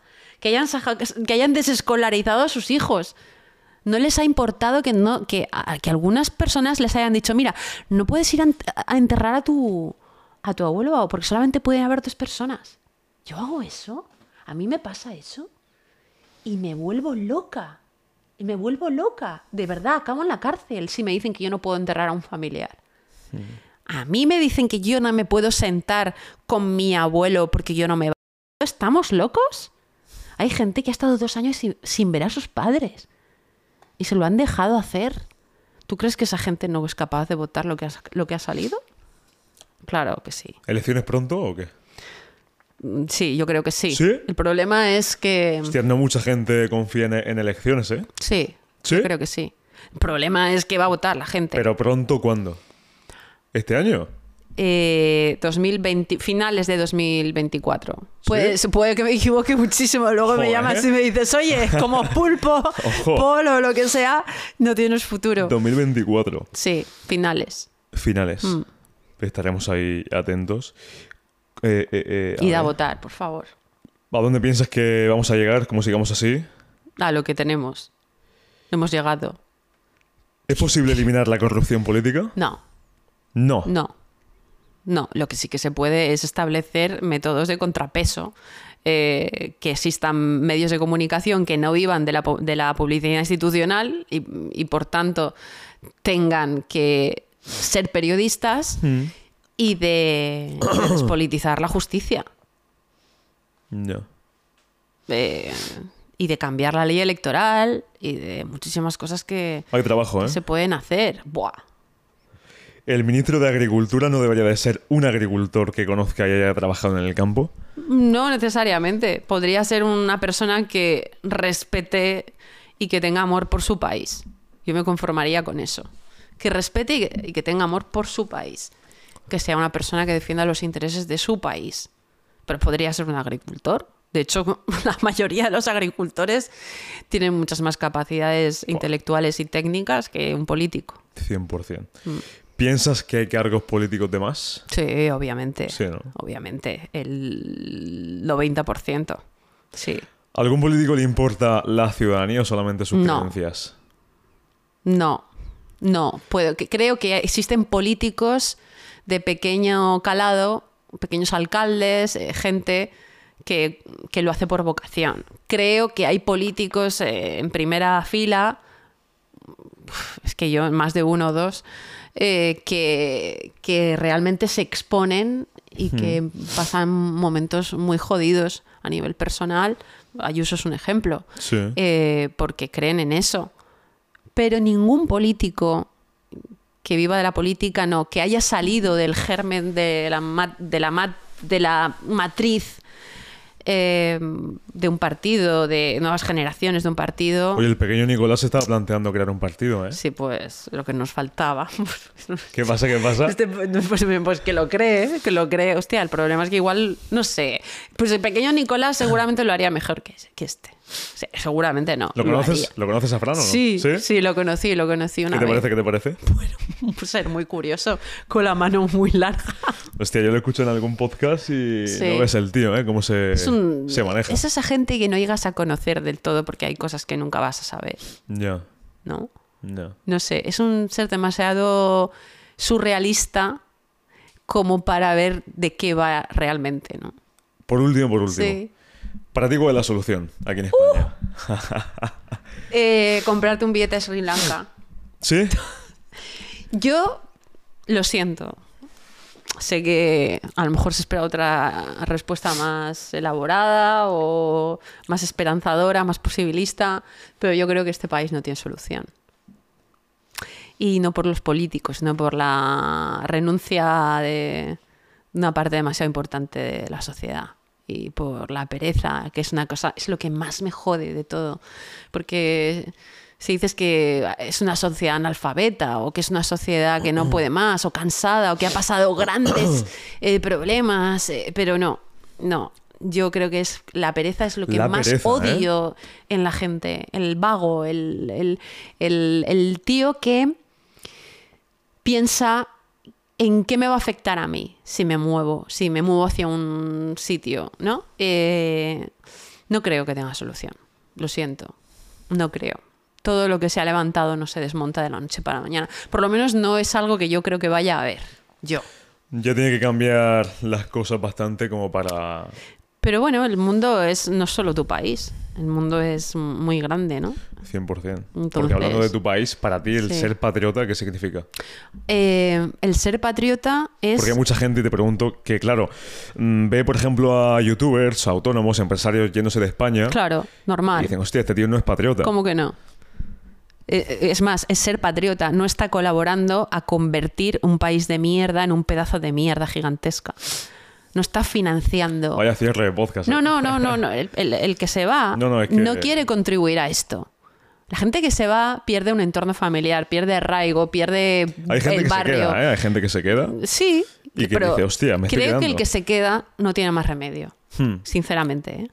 por lo que sea, porque tiene hijos, porque tiene a un padre, una madre que está enfermo, o padres mayores de los que tiene que cuidar y tiene que cuidarles.